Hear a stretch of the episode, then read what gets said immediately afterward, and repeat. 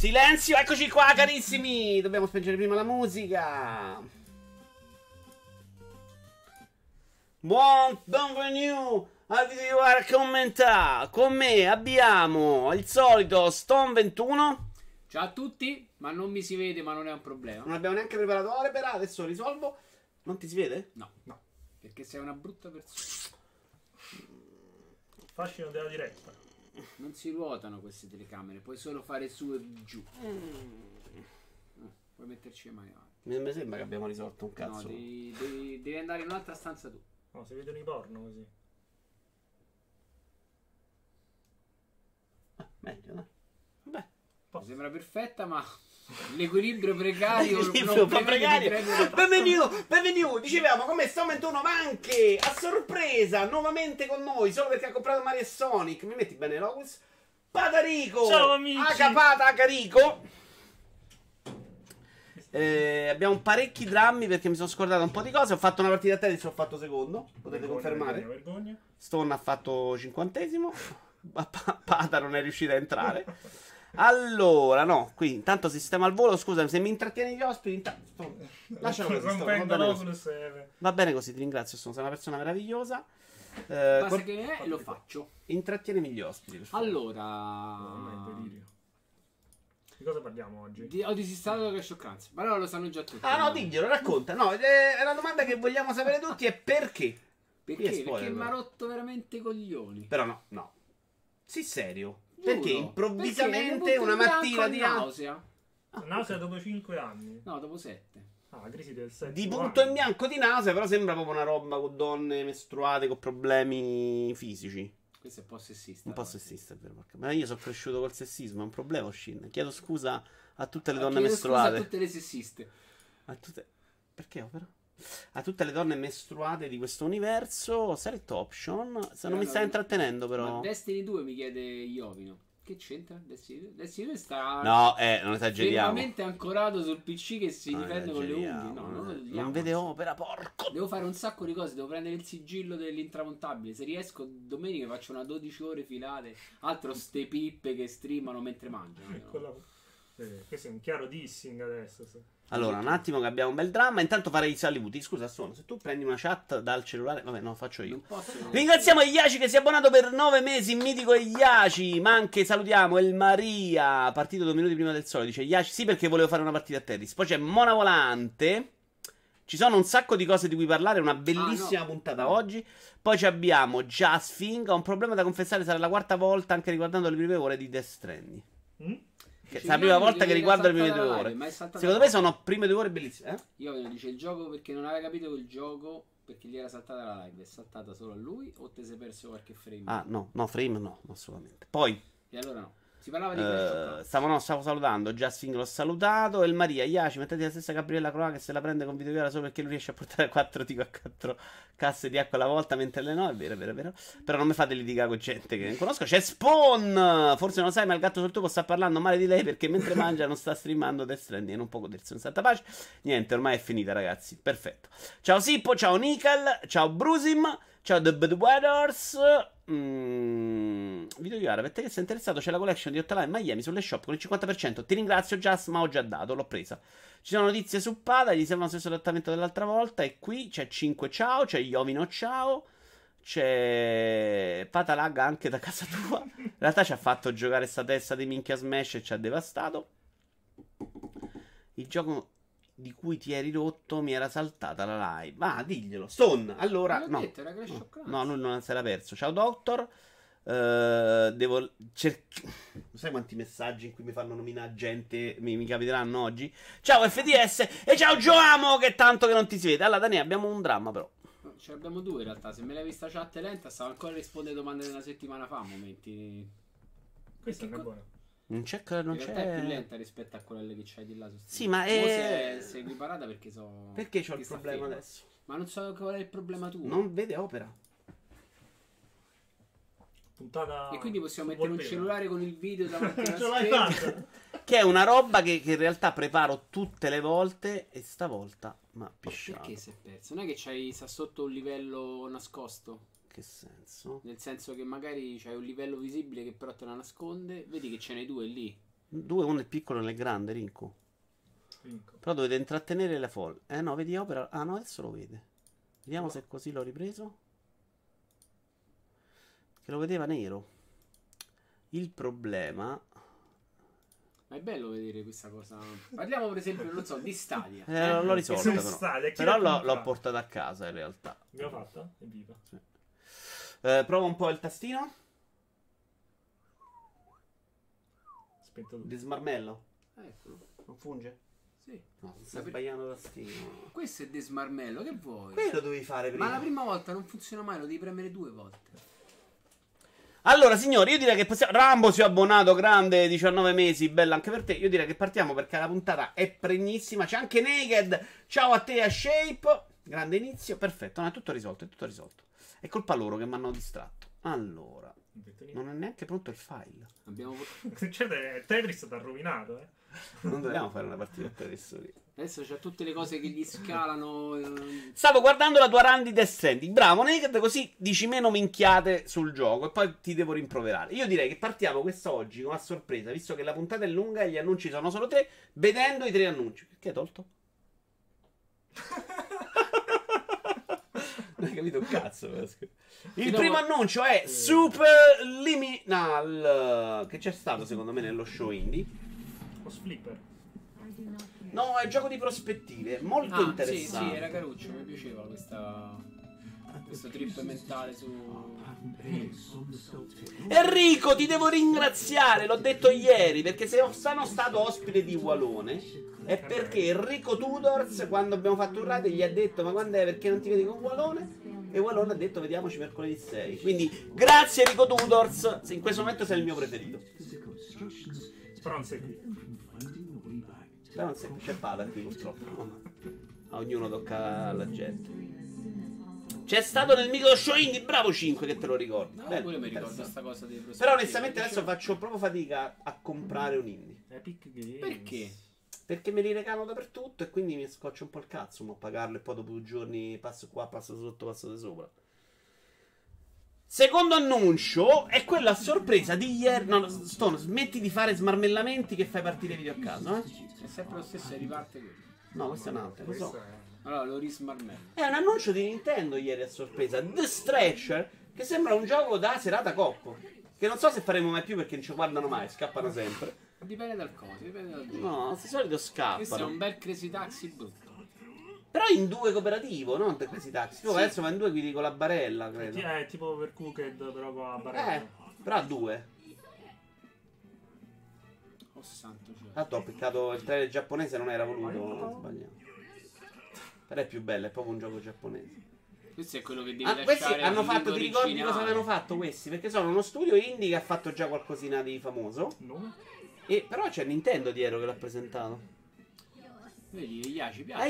Iaci è migliore degli altri, però, capisci? Non posso settare su Iaci.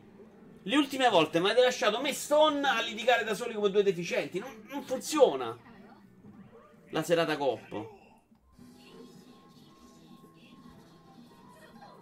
Potrebbe rivelarsi un gioco esilarante. È un gioco solo da due o? Sì, non sembra un gioco che di solito Nintendo tocca con un bastone. No, è due a due. C'è già tanto che ci ha messo il nome. Però è solo da due, dico. Sì. Però è tutta roba che fa minchiata insieme, dai. Sembra molto divertente in due per fare shave, però non sembra un bel gioco, sì, a sensazione. Dipende pure dal fatto che la serata cop è di sabato sera, esiste gente con una vita sociale. Che non sta su questo canale però, 5. Lo so che è difficile che dici, esiste. Ciao Pale! Ieri l'avrò chiamato Pata, Papa, forse. Scusa Pala, se io mi metto qua non leggo Pale, e quindi a volte sbaglio il nick. Io c'ero, dice Spawn, grazie. Ciao, sono gli stessi di Little Nightmares. Bravo Black Hat. Mi ricordavo che avevano fatto qualcosa di... Comunque mi sono troppo... Vabbè, ci informiamo però. Se il gioco è bello, esce una bella recensione. Può darsi che lo vedete sulla serata coppa, perché Stone è fortunato e può avere grazie. Tanto Stone che ha comprato Planet Zoo, e quindi libreria condivisa. Quando gioca a Destiny, in uno dei rari momenti in cui giocherà a Destiny, io potrò provare Planet Zoo. In realtà puoi giocarci tutto il giorno. Praticamente sempre. Nei dispari. No, non ci puoi giocare mai in realtà. Ma se giochi a Destiny io posso giocare a Planet Zoo? No, se io sto collegato su Steam... Ah, perché tu ce l'hai da Steam adesso? Vabbè, quindi è impossibile, mai. No, puoi giocarci il pomeriggio quando fai le live... Che fei. Ma infatti t'avevo detto, stavo detto beh, perché io stavo con Destiny che stava da un'altra parte. Parla del trailer che è bellissimo. Questo è Pata, fai l'ospite, raccontaci che cos'è questa cosa. È un trailer di Death Stranding però con Yoshi, che è ispirato a Yoshi. È una, sì, un video fatto da amatoriale, non è un trailer ma una parodia. Bravo. Ma che, questo è bellissimo il pop così. Lo voglio. Lo voglio due. Guarda che è proprio bella la roba di Death Stranding. Ieri le prime 2 ore sono proprio... Ho capito. Dopo quando usciamo troviamo un media per dove andare a comprare. Questo sarebbe Super Mario World. Te vendo il mio 55. No, non è vero, mi è piaciuto un po'. Eh? Super Mario World 2, Yoshi's Island. Yoshi Island a me. Ma lo stai chiedendo a me? Non lo so, cosa sicuro non è Yoshi Island. Non so, non sai ma non è ispirata... No, non so, assolutamente. Ma no, è una cosa con Yoshi che fa. In realtà Yoshi ricorda un po' Alvaruccio come è fatto. Con Mario belli Mario, tanto geniali. Perciò è. No, è simpatico. Ciao Pollicino! Vi dico le 2 domande. Farà la live completa di Death Stranding? Quando sarà la prossima? Non la farò completa, Naked, perché adesso me lo sto mettendo sul televisore 4K dove lo vedo meglio. Ah no, c'è un Papa allora. No, lo puoi streamare pure da là. Allora, uno è Pale e uno è Papa. No, ho visto un Papa ieri. Capito? Ringraziamo Papa che viene a vedere. Non puoi streamare dalla Play, Non te si vede la videocamera. Allora, c'è l'audio del merda che devo attaccare il microfono così. Il video fa cagarissimo. E loro stanno tutto il tempo come... Ah no, audio del merda. E io non leggo bene la chat. Devo mettermi la parte. La chat te la metti. Quindi io voglio giocare a Death Stranding con poche rotte di coglioni e mo gioco poche rotte di coglioni. Poi a fase potrebbe fare tutto, ma io... dai. Sarebbe Yoshi Island, dice Doctor. A me non sembrava Yoshi Island, però. È finito? No, dura un botto. Dura un botto? Io gioco tutto, cazzo. Ah no, sono segno del 55. Vabbè, poi vanno a vedere da soli allora. Ma che davvero. Comunque, i video di oggi sono finiti. Cominciamo con le news, che sono tante, sono lunghissime, alcune sono... veloci e via. Prima news, video. Le recensioni. No. Spoiler. Ciao Mafo. Allora, togliamo l'audio. Prima impressione di Death Stranding in video, mi è piaciuto un botto, Pollicino, però ne parliamo in un'altra occasione. Overwatch 2 potrebbe cambiare l'approccio ai sequel, dice Jeff Kaplan. Secondo Jeff Kaplan, notizia tradotta da multiplayer.it, potrebbe cambiare il modo in cui vengono realizzati i sequel. Sono sicuro, dice lui, che tutti abbiano giocato con dei titoli estremamente divertenti finché non è uscito un sequel che non consentiva ai vecchi utenti di accendere nuovi contenuti e di conservare la progressione fatta. Una bella botta, successa anche a te, tra Destiny 1 e Destiny 2. Sì. Botta. Stanno un po' risolvendo, ma sì. Comunque la community si è inizialmente spezzettata e tu si è un po' disgregato, perché non tutti quelli di Destiny 1 hanno subito speso i soldi per Destiny 2. Forse Destiny è un pezzo di sono eroinomani. Bravo, in realtà c'è gente che ancora sta livellando a Destiny 1. Perfetto. No? È giusto chiamarlo sequel? Questa è la domanda e adesso ve la pongo anche a voi. Il punto è che se consentiamo a tutti di giocare potrebbero dire che si tratta solo di una nuova modalità. Che è un po' riduttivo. Che però è anche molto vero. Sì. Magari, no, non è detto di no, magari riusciremo a influenzare un po' l'industria videoludica a fare diversamente, con giochi che consentono di conservare la progressione siano aperti ai possessori del precedente episodio. Quindi non è il ragionamento simile che fanno su World of Warcraft. Io vi chiedo quando parlare, però. Lui ha parlato, io vabbè. Dico io, Pata parla, e se no è un cacaciala in cui tutti parlano. Se no Mortaretti. Chiedo prima a Sona e poi chiedo anche a te, Carola. Ti tocca anche un po' le coscine. Non mi toccare anche le coscine. Perché chiedo a Sony? Perché c'è avuta questa cosa di pazzo. Allora, l'idea è molto buona, no? Questo penso sia d'accordo anche tu, Pata. Cioè, l'idea di non smembrare queste... Già il cross-platform aiuta in questo senso, che penso che da qui a 10 anni diventerà uno standard. Questa cosa è fatta ancora di meno. Cioè, riesci a creare una bella community in un gioco e poi, boom, ogni volta lo spezzetto. Io immagino che anche i Call of Duty... più o meno potrebbero seguire una formula del genere invece del gioco ogni anno, 60 euro, FIFA? Ricambio tutto. FIFA lo speravo da tanti anni. FIFA è proprio il gioco che invece dovrebbe abbandonare il capitolo annuale. Bravo, con una forma del genere, piccole modifiche, se voglio migliorarlo e poi aggiunte. Non te lo vendi più a 60, no, però crei una struttura che con 10 euro l'anno ti permette di averci tutto aggiornato. Il problema di FIFA è più complesso perché FIFA veramente divende l'aggiornamento dei rosa spesso. E l'amante del calcio lo compra perché c'è rosa aggiornate.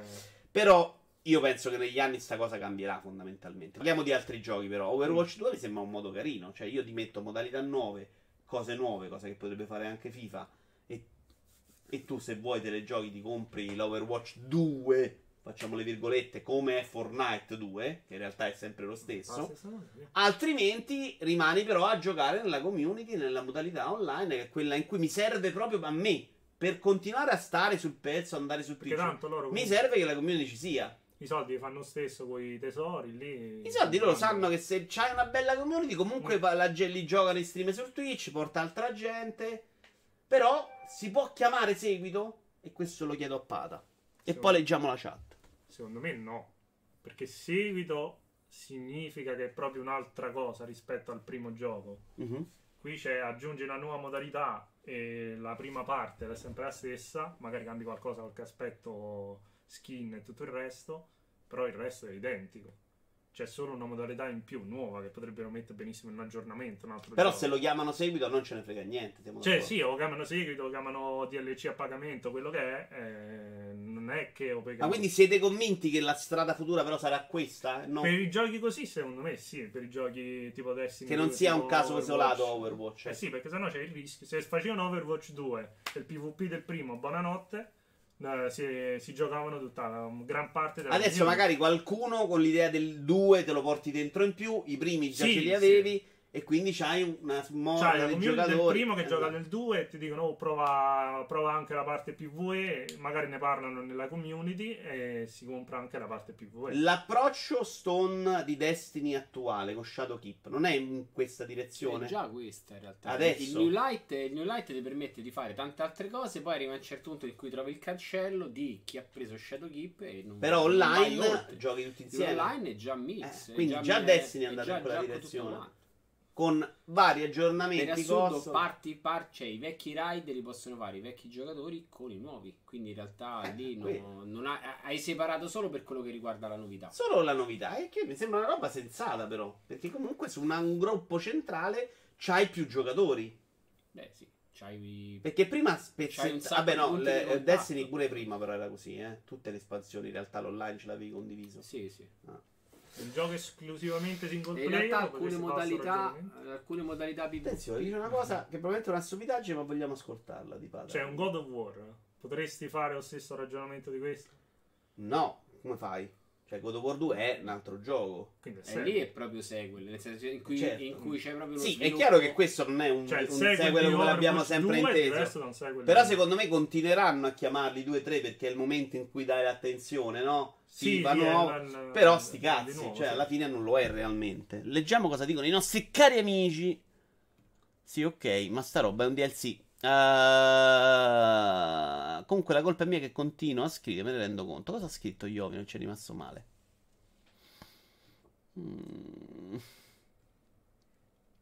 Io prenderei Smash solo per insegnare l'umiltà a Patarico. Chi ha scritto? Iovino.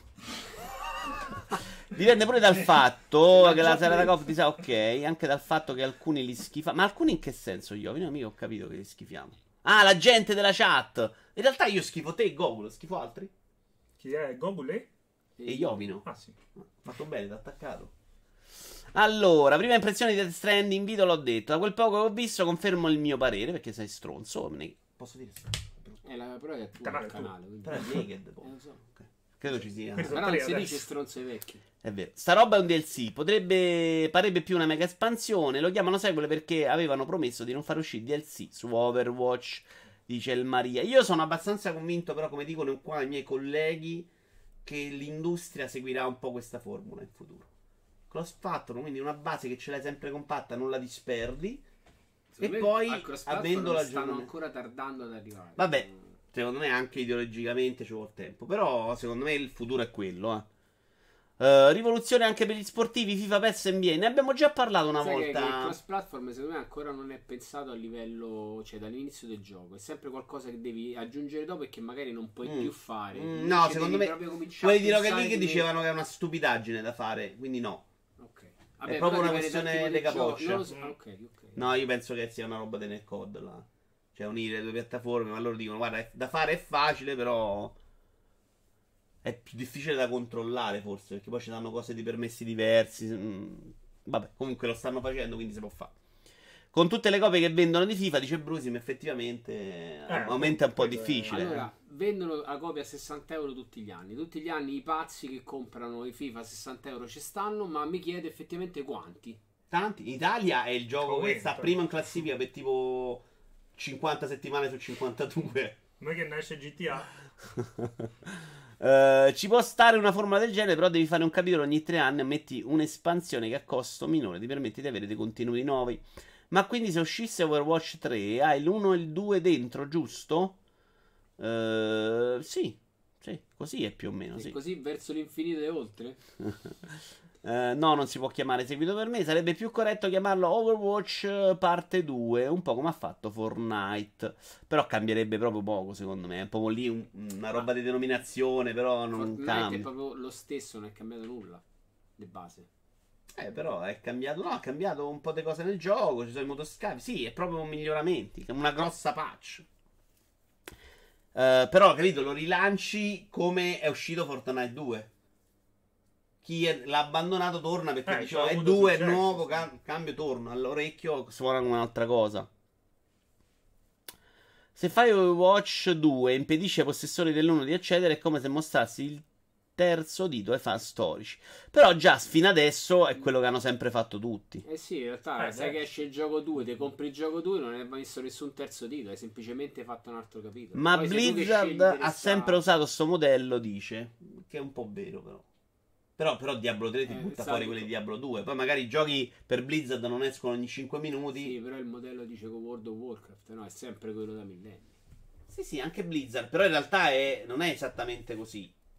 Perché secondo quando me... quello ti compri l'espansione che non c'hai, Reaper of Soul di Diablo 3, sei tenuto abbastanza fuori dalla roba nuova, cioè non giochi più con gli altri. Cambia il personaggio, cambia troppa roba, secondo me è più difficile. Ciao De Benzo, da quant'è che non vieni De Benzo? Ciao Shuren, ciao Ray, mi piace un sacco Death Stranding. Al momento ho fatto 2 ore però, e ho visto veramente pochissimo. Ho fatto 2 ore e una la camminata nel fiume. È bellissimo camminare nel fiume. Ma quello è il gioco, è molto bello. Ci sta la roba che stanno facendo con sto gioco. Sta di fatto che modalità nuova, mappa nuova e nuovo eroe è roba che facevano con update prima. Immagino che forse il competitivo non gli abbia reso quello che speravano. Guarda, ne parlava qualche settimana fa uno che si era comprato una squadra di Overwatch e diceva che era un disastro. FIFA è il gioco più venduto del mondo tutti gli anni, dice De Benzo. Del mondo non lo so. In Europa probabilmente sì. Fa oltre 10 milioni ogni anno FIFA nel mondo. GTA XV ha venduto 15 milioni solo quest'anno, quindi nel 2019. Il 19 è arrivato a 24 milioni FIFA. Allora fanno bene a venderlo. Faccia del cazzo. Tutti l'anno. Però loro non contano pure la roba del pass adesso, quindi non so come sono contate. È tutto marketing per far ritornare la gente a giocare. Vito Iovara, scusa, 8. Quando è che avevi parlato di Andre Ocean? Nel video ora commenta... Vedo nel thumbnail dei video sconsigliati di YouTube. Dato buffering. Non ne ho idea. Chi è Andrew Asher? Dei video consigliati di YouTube. Ma non so chi sia Andrew Ulshut. El Maria. Aiutami. Andiamo avanti, abbiamo un monobi di Overwatch 2. Oggi si parte con Overwatch 2. I leak sono demoralizzanti per il team di sviluppo. In realtà parliamo di sti minchia di leak che hanno rotto le palle. Sempre multiplayer.it. Multiplayer.it è sempre Jeff Kaplan, che è uno che fa il cazzo. Perché se sempre a rompire non toccare che mi mostro. Quando lavori duramente per mostrare qualcosa a qualcuno e la sorpresa ti viene rovinata, c'è anche il problema di come le informazioni si diffondono in maniera parziale e incoerente. È la parte più fastidiosa della questione, quando la gente non ha tutti i dettagli per capire cosa stiamo facendo. Lui dice non solo i leak te rovinano il fatto che tu stai lì mesi a preparare una roba che buon annuncio, ma magari viene messa una notizia un po' così, un po' parziale, un po' stupidina, e ti trovi pure la gente che dice oh sto schifo. Io vi ricorderei il leak di Mario Rabbids che ha fatto deprimere tutto il team, perché tutti tranne il mio, che ovviamente ci avevo visto avanti, dicevano ma che schifo, Mario fa cagare, te lo ricordate? Io no. Tu eri nato? Capita così che alcuni utenti esprimono giudizi basati su materiali preliminari che non riflettano la qualità reale del prodotto. I nostri artisti si impegnano al massimo perché la grafica sia fantastica, ma poi spunta fuori una versione a bassa qualità dell'immagine e le persone dicono cose del tipo: non saprei, non sembra così bello. Magari la foto tutta mossa dello schermo, presa di sguincio. Bravo, bravo. Però io adesso voglio... questa cosa è scomoda, però io voglio dire, ma questa cosa dei leak a buffo, cioè pieno di notizie, veramente tutti i siti di informazioni, non ce n'è uno in particolare, non sono solo quelli italiani, sono leak presi da un utente che ha scritto una cosa su Reddit, cioè non è un leak. Il leak dovrebbe essere: io ho avuto l'informazione da Stone che lavora per Activision, e non ti dico che è Stone, ti dico io che conosco lui, so una cosa perché ce l'ho da un insider. Quello è un leak. Quindi è l'utente. Riportare qualsiasi informazione che esce fuori tende a rovinare veramente tutto, perché poi alcune volte ci azzeccano pure, ma poi alcune volte quella roba non arriva ed è un mal. Cioè, quando alle 3 si aspettano 1000 giochi tipo Riggerese, tu stai lì, Riggerese, poi Riggerese non c'è, ci rimani male. Arriva la lista quella dei 50 giochi che vedremo alle 3. Bravo. E quindi Riggerese non arriva, ci rimane male. Magari l'annunciano Zelda Breath of the Wild 2 e dice: vabbè, no, si era liccato 5 minuti prima, mannaggia, che questa non è una novità. Quindi tutto l'evento va proprio a zoccole. Yeah, tipo il direct. Quindi, questo è tutto liccato. Li vuoi o non li vuoi tu, Pata? Io ti infastidiscono? No, sì, mi infastidiscono. Però li cerchiamo. Noi due siamo infastiditi. Tossici. Però ogni volta che c'è la news... Mario Tennis avrà le Lamborghini? Ci andiamo a leggere, perché poi sono tutte news col punto interrogativo. E allora dovrebbero, le case di sviluppo dovrebbero dire ai siti redazionali: guardate, se mettete notizie dei leak, non mandiamo il gioco prima del day one. Sembra una bella mossa. È un po' cattivo, però. Un po' severo, però se tu leggi una notizia, usa un sito di informazione, leggi una notizia che potrebbe essere un leak, cioè leggi lui che dice: io lavoro in Activision, oppure io conosco Stone, io sono un sito di informazione, non lo devo riportare. Non è informazione, perché quello secondo me non è. In realtà i siti fanno anche cattiva informazione. La vedo come cattiva. Non parliamo male dei siti. No, però, cioè, allora, però quante volte ti capita che vai in un sito dove il titolo, cioè il classico clickbait che il sito ti manda lì. Ma avete notato che non mi vedo io? Scusate, mi sembra un po' un problema. Avete detto Stone, ma io non mi vedo. Te lo metti un po' più là. Porca troia. Ruotala poco. Vai, ci penso io. Dicevo, sai comunque quei siti che hanno il titolo truffaldino, che tu vai lì e la notizia ti porta tutta. Ok, però io adesso ti sto... E quindi è lì, e il sito sta facendo cattiva informazione. Sì, però loro devono campare, quindi non la voglio prendere quei siti. Che non devono campare. Vi sto dicendo al contrario. Cioè, io sono il sito di informazioni. Vitoiovara.it, grande sito di videogiochi. So che Stone lavora dentro Activision, e Stone dentro Activision mi dice: guarda che il prossimo Call of Duty sarà ambientato laser, e tu fai il leak e fai la notizia sui cannoni laser. Quella è una notizia, non è un leak. Cioè per me sono informazioni. Io te l'ho detto in confidenza, se tu che poi magari se tu me l'hai detto in confidenza, io non dico Stone. Se tu mi dici: guarda, dico questa cosa, non ma quello è pessimo giornalismo. Sei, come si chiama quello che ha parlato di Mialovic per primo, l'amico suo? No. Vabbè, oddio, quello che stava anche a Radio DG. Pessimo giornalista. Vabbè, che stava anche a Radio DG a parlare di calcio. Che disse: Mialovic ci dice la cosa della mattina in confidenza e lui esce sul giornale in prima pagina. E ha detto: ho dovuto fare il giornalista e non ho potuto fare l'amico. Che è una roba, secondo me, da pezzo di merda. Però se tu me lo dici, Zazzaroni, grazie. Io ti dico sta cosa. Non me ne frega un cazzo, che basta che non dici il nome mio. Io la riporto. Sto riportando una notizia da sito di informazione. È una notizia, non è vero che è una roba che io sto facendo improvvisata. Se lo dice Pata, che è uno stronzo, come titolo esempio, mi dice: guarda, ho sentito mio cugino che c'ha uno che lavora in Activision, quello è il leak che è sbagliato. Cioè il leak falso, cioè questo... Il leak non confermato. Cioè se tu vai dalla fonte... il leak è proprio una notizia trapelata. Però il leak confermato fa ancora più danni, secondo quello che ha detto... il link confermato. Sì, no, io non volevo attaccarmi a lui. Lui critica delle cose che secondo me ha ragione. Io sto facendo un altro tipo di... Ci stiamo allargando, no? Ci stiamo allargando la domanda, e il punto è: per me il sito di informazione che conosce una fonte, che gli dia la notizia e gli dice però non dire il mio nome, secondo me fa il lavoro suo. Quel leak che diceva Stone, che è pessimo modo di riportare le notizie, è questo. Cioè voci le riportiamo perché fanno rumore, fanno clickbait, che ce ne frega. Quello sì, credo... però a conferma di quello non l'avrai mai. Cioè, l'utente che reddita... E quella in teoria non la dovresti mai riportare, questo dico io. Stone, sei d'accordo? Perché ti vedo molto perplesso. La capisci la differenza? No, stavo pensando a come ovviare il problema, però ovviamente non è roba...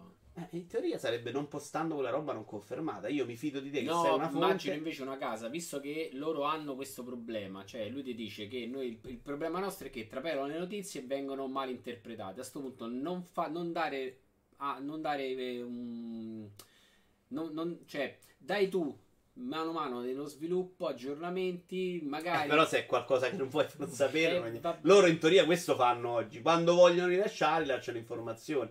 Però si tratta chiaramente di roba che magari però non esiste. Okay, non cioè, esiste. A volte escono i leak. Per esempio, Diablo 4 hanno leakato alla BlizzCon. E magari la volevano conservare per la BlizzCon. Ah, bravo, sì, come annuncio. Lì è il leak dell'annuncio, che è già un po' diverso.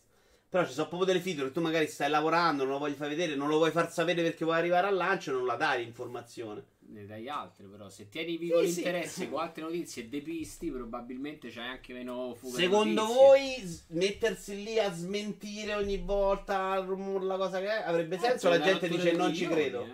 A smentire, signore, devi ripubblicare la notizia con scritto quel leak che avevamo pubblicato. No, la lascia perdere il giornalista. Io Blizzard leggo che mi dicono Diablo 4 c'aveva gli unicorni e sono Blizzard, metto uno lì ogni volta che c'è questa notizia, questo è falso, questo è falso, questo è falso. Però se c'è la cosa vera e non dice è falso, fai 2 più 2 e allora è vero. Complicato per loro, secondo me. Attenzione, voci fake da 8 ore. Sicuri che le voci vanno male? Perché leggo solo Peppo, prima che vi leggo, ragazzi. E sono potessi continuare. Non lo so, è l'unico che ci ascoltava. Dal telefono vedo io non vedo nessun altro, solo Peppo mi dice che c'è voci malandate. Black mi sembra normale, quindi è pazzo Peppo. Peppo, ma forse voci fake per la notizia? Ah, ragione. Scusami Peppo, stavo già mandandoti a prendere delle pasticche. Invece le devo prendere io. Allora, vediamo un po'. Hanno parlato un sacco, ragazzi. Consigliati puoi scegliere da Justin. Il link Mario Rabbids fu devastante perché effettivamente tutti si aspettavano. Ah, video ora. Ok. Scusa, lì era. T'ho detto lei. No.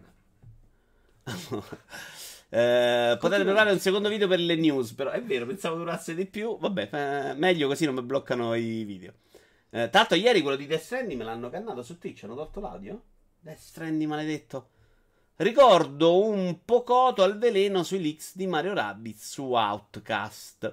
Il leak di Mario Rabbids fu devastante perché effettivamente tutti si aspettavano un party game. Comunque la situazione dei leak è diventata insopportabile ed è uno degli elementi che rovina eventi come le 3. Sono d'accordissimo. Secondo me anche come la normale navigata che fai quotidianamente nei social. Ma quell'utente su Reddit dice De Benzo, è spesso uno dentro al team oppure molto vicino. In realtà spesso è uno che millanta di essere dentro al team, di essere molto vicino, di essere uno che se n'è appena andato e però sa quelle cose, che è un po' diverso.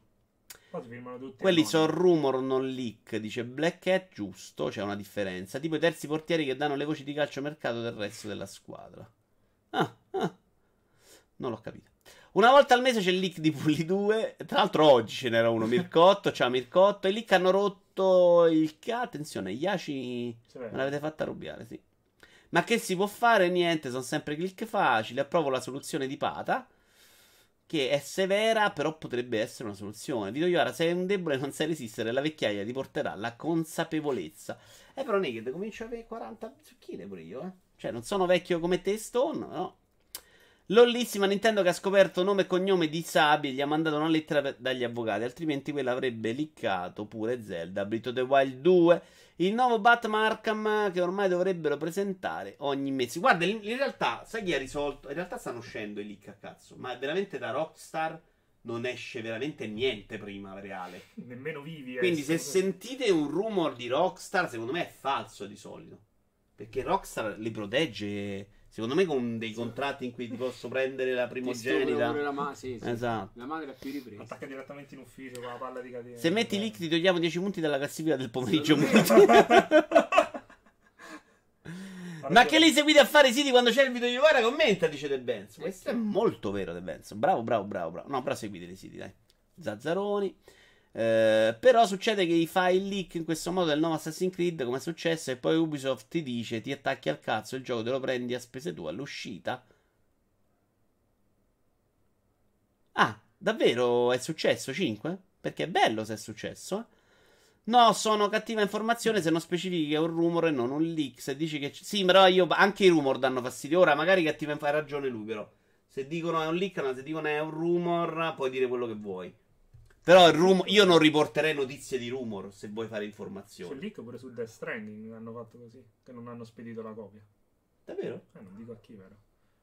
No. Sì, ma non dicono fuori live. Perché in chat avranno già capito. A me? No, no, a te.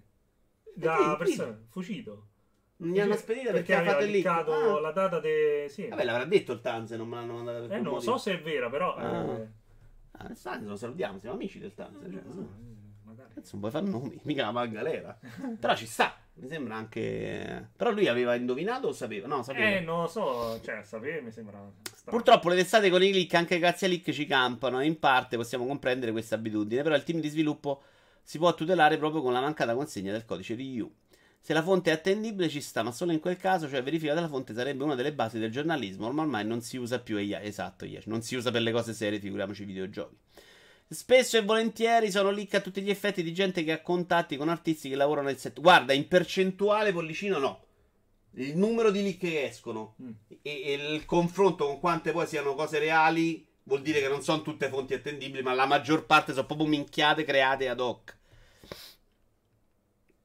Purtroppo capita bene o male in tutti i settori dell'intrattamento la fuga di leak. Assolutamente non capitava in Apple, perché vi ricordate che Steve Jobs quando arrivò licenziò tutti quelli, si inizia a spiare le mail e poi licenziò tutti quelli che avevano passato informazioni, e per qualche anno così Jobs le informazioni di Apple non uscivano. C'era una rivista che parlava di iPhone, che alla presentazione di iPhone 4 mi pare la liccò con tutto, foto e tutto il resto. Ancora oggi non è invitata ai keynote di Apple. Giusto, giusto, però questo mi sembra giusto.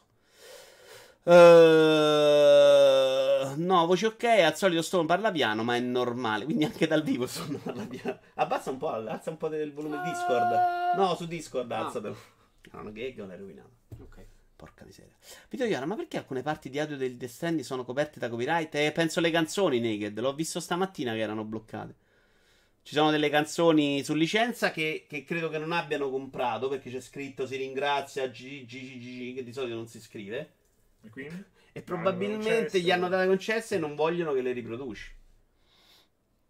Se sentite un rumore di Rockstar, qualcuno poi morirà a breve. Ormai basta che scrivi rumore, scrivi il cazzo che ti pare e giù roba clickbait, vero? Ed è una roba che fa danni, perché poi se uno dovrebbe andare poi al ritroso a dire questa era leak, cazzata, cazzata, cazzata, cazzata, cazzata, cazzata, cazzata, cazzata. Però intanto tu sei rovinato, perché in mezzo a quella sicuro c'è il gioco. Cioè esce Bayonetta 3, Ridge Racer, Resident Evil, uno becchi. Cioè è difficilissimo.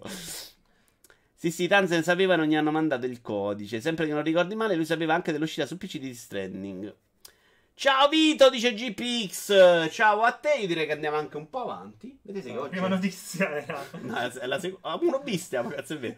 Questa è veloce però, non ci abbiamo un video. Però mettiamo monitor storno per cortesia. Aspetta, quando te lo dico io? Quando te lo dico io? Edge ha stilato una classifica, la riprendiamo da multiplayer.it noi, dei 10 giochi non più belli ma più che hanno definito questo decennio. Ok, la lista mi sembra un po' pazzerella. Ci abbiamo Amnesia Dark Shed. Edge l'aveva fatta, vero? Sì. Sì. Amnesia, Broken Age. Broken Age di questo decennio, che cazzo ha? Broken Age che è avventura testuale. È quella di merda con due pupazzini divisi di coso, di Schaffer. Cioè un gioco che non l'ho finito. 104 giochi nel 2019, quello mi sono rotto le palle prima, capite? Regalato sul Plus, questo. No, io l'ho giocato al Day One, ma era una roba insopportabile. Dark Souls ci sta. Al solito sarebbero sprecati. No, di merda no, però, cioè, Amnesia non lo conosco. Broken Age secondo me sì. Broken Age è uno che non ci può sta proprio qua dentro. Giochi che hanno definito il decennio. Broken Sword. Ma non è il decennio Broken Sword, Antò. Broken Sword io su PlayStation ricordo me graficamente. Ci abbiamo Fortnite che senza dubbio. Dota, Destiny secondo me sì. Dark Souls anche. Gonom faccio più fatica. GTA 5 soprattutto per l'online. Sì, Minecraft di che anno è? 2009, 2010. Quindi ci sta nel decennio. Se c'è nel decennio tutta la vita. Spelunky. The Walking Dead. No, Walking Dead quello di Telltale forse. Spelunky forse per il fatto che era procedurale così. Magari uno dei primi, sai, immagino, no. Cioè, contestualizza anche il momento in cui è uscito, che cosa, la novità che ha portato. Amnesia Antonio dice, hai definito i giochi oro, ci può stare, quindi non dico di no, eh? Cosa? Ah, Smash. C'è Pata che ha visto pregianza che gioca a Smash. E io sono qui. Spelunky ha insegnato il trionfo, segnato il trionfo dei roguelike. Eh sì, l'ho detto, immagino. Era quello... Vabbè, quindi sono buoni tutti, state dicendo che è una bella lista? Gonom, che cazzo avete definito? No. Ciao Godam, anche Pata, attacca, cioè, significativo. Prenditi le tue responsabilità, di che Tony non capisce un minchia. No. Quello volevi dire, dai. Gonom, mi attacca Gonom. Zelda, no, secondo me Zelda sì. Zelda sì, io ce lo metto. Zelda sì, a voi. Ma ce lo metto non per il gioco in sé Mircotto, ma per l'idea di viaggio, che secondo me è quella che adesso viene ripresa in Death Stranding, ma non se ne accorgerà nessuno. Tante cose simili, sì. Esatto, è lo spostamento di Zelda. Forse non l'ho segnato il decennio, perché poi non è stato seguito. Ma non c'erano giochi in cui non viaggiavi in modo simile. Cioè, avrei visto più me non vengono in mente tanti, onestamente. Ma sai perché ti dico che non ha segnato il decennio? Allora, che abbia segnato un punto di rottura, sì. Però secondo me è proprio invece nel decennio, sinceramente. Secondo me non segna neanche il punto di rottura, perché non l'hanno seguito. Cioè, gli Assassin's Creed successivi non hanno preso quello Zelda là. The Witcher 3? Che Assassin's Creed c'è dopo quello Zelda? Sia Origins che cosa, mi sembra? Che Odyssey. Che erano sviluppati prima che uscì a Breath of the Wild. Però non mi sembra che abbia spinto il settore in quella direzione. Per niente. E Death Stranding, che secondo me ha dei punti in contatto, ma non credo poi si possa paragonare in qualche modo a Breath of the Wild. Quindi non lo vedo così, come dice forse De Benzo, forse per quello... No, Mircotto. Non mi sembra così come gli altri, come tanti di questa lista, aver comunque condizionato il mercato. Destiny, il mercato l'ha condizionato. Fortnite, il mercato l'ha condizionato pesantemente. Dota uguale. Se la guardi, ognuno ha portato in un genere una cosa nuova, che non c'era prima. Secondo me Breath of the Wild non è per niente così di rottura. Secondo me Breath of the Wild, a parte l'idea del viaggio... per Zelda in sé. Ah, per Zelda sì, ok. Per Zelda... no. Però qui si parla dei giochi del decennio, non è la serie. Boh, vabbè. Tanto Godam si è abbonato per 14 mesi, grandissimo! Tanti auguri. Gonom ha lanciato le lesbiche, non l'ho capita. Breath of the Wild è un gioco epocale. Sì, ve l'ha ricordato come un gioco bellissimo. Poi magari esce. Il problema, sai, di Breath of the Wild è che se adesso esce il 2 ed è super fantastico, non te ne accorgi perché. Questo passa un po' nella storia dimenticato, forse. Chiaro, questo è il primo. Cioè, se il 2 è bellissimo, che la gente dice, oh madonna mia. O altrimenti non dicono così e rimane il primo. E se il 2 te lo fanno, uguale, cioè sono capaci di farlo. Tu dici non diventa così importante. Ma Nintendo non è però quella roba lì, eh. Cioè Majora Mask non c'entra niente con Majora Mask. Sì, però non è una bella variante. Adesso quello è il tuo punto di partenza, devi andare oltre. Vabbè, è difficile, sono d'accordo. Quindi magari tu dici che magari te lo fanno abbastanza uguale con due stupidaggini. Quindi non segna. E quindi Breath of the Wild a quel punto rimane sì importante, perché se invece viene superato, secondo me sparisce un po'. Sono tutti giochi influenti, sì, ma come la metti? Scusami? No, dico, il problema di un Breath of the Wild 2 è la console stessa che non ce la fa. Non c'è poi una buona... Senti, li richiamo dopo su Switch. Ho deciso una cosa prima, se ti sta bene. Ogni volta che non siamo d'accordo... C'è anche la critica a Luigi's Mansion. No, ogni volta che non siamo d'accordo diamo un cazzotto a Pata. Sei d'accordo? Non devi andare via. Allora, diceva Black Cat, sì, ma sono... Ma... se lo metti come gioco ha segnato il decennio, no? Perché non c'è ancora niente che ha preso idea da Zelda. Forse è giusto allontana un po' del senso. Sono d'accordo, Black Cat, sono d'accordo. Che stai facendo tu? Non vorrei per la chat qui. Io vorrei per Gianz.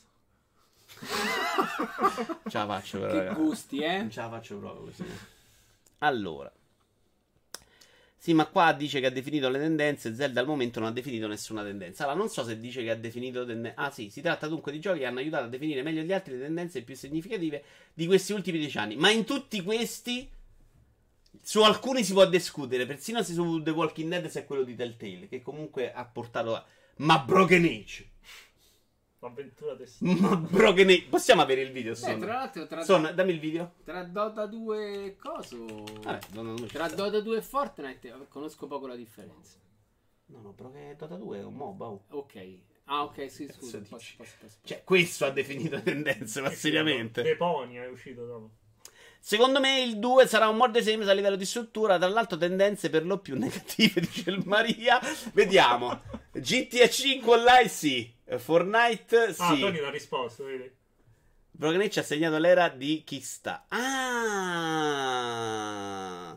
Vedi che Tony... Perché ho voi due, non ho Tony qua? Porca puttana, Tony, faremmo delle trasmissioni con la simpatia e la superintelligenza di Tony. Questa è cattiva, vai via. No, è che dobbiamo picchiarlo. Teniamo però era molto bella. Sì. Cazzo. Broken Age è in quella lista per essere stato il primo grosso progetto finanziario su Kickstarter. Eh sì, c'era ragione. Bravi. The Walking Dead ha portato la tendenza di fare... No, beh, The Walking Dead in realtà sono usciti tutti i 1000 giochi a un certo punto. Tutti loro, però... Okay. Però ci sta. Metti una mia JPEG e intervengo in voi.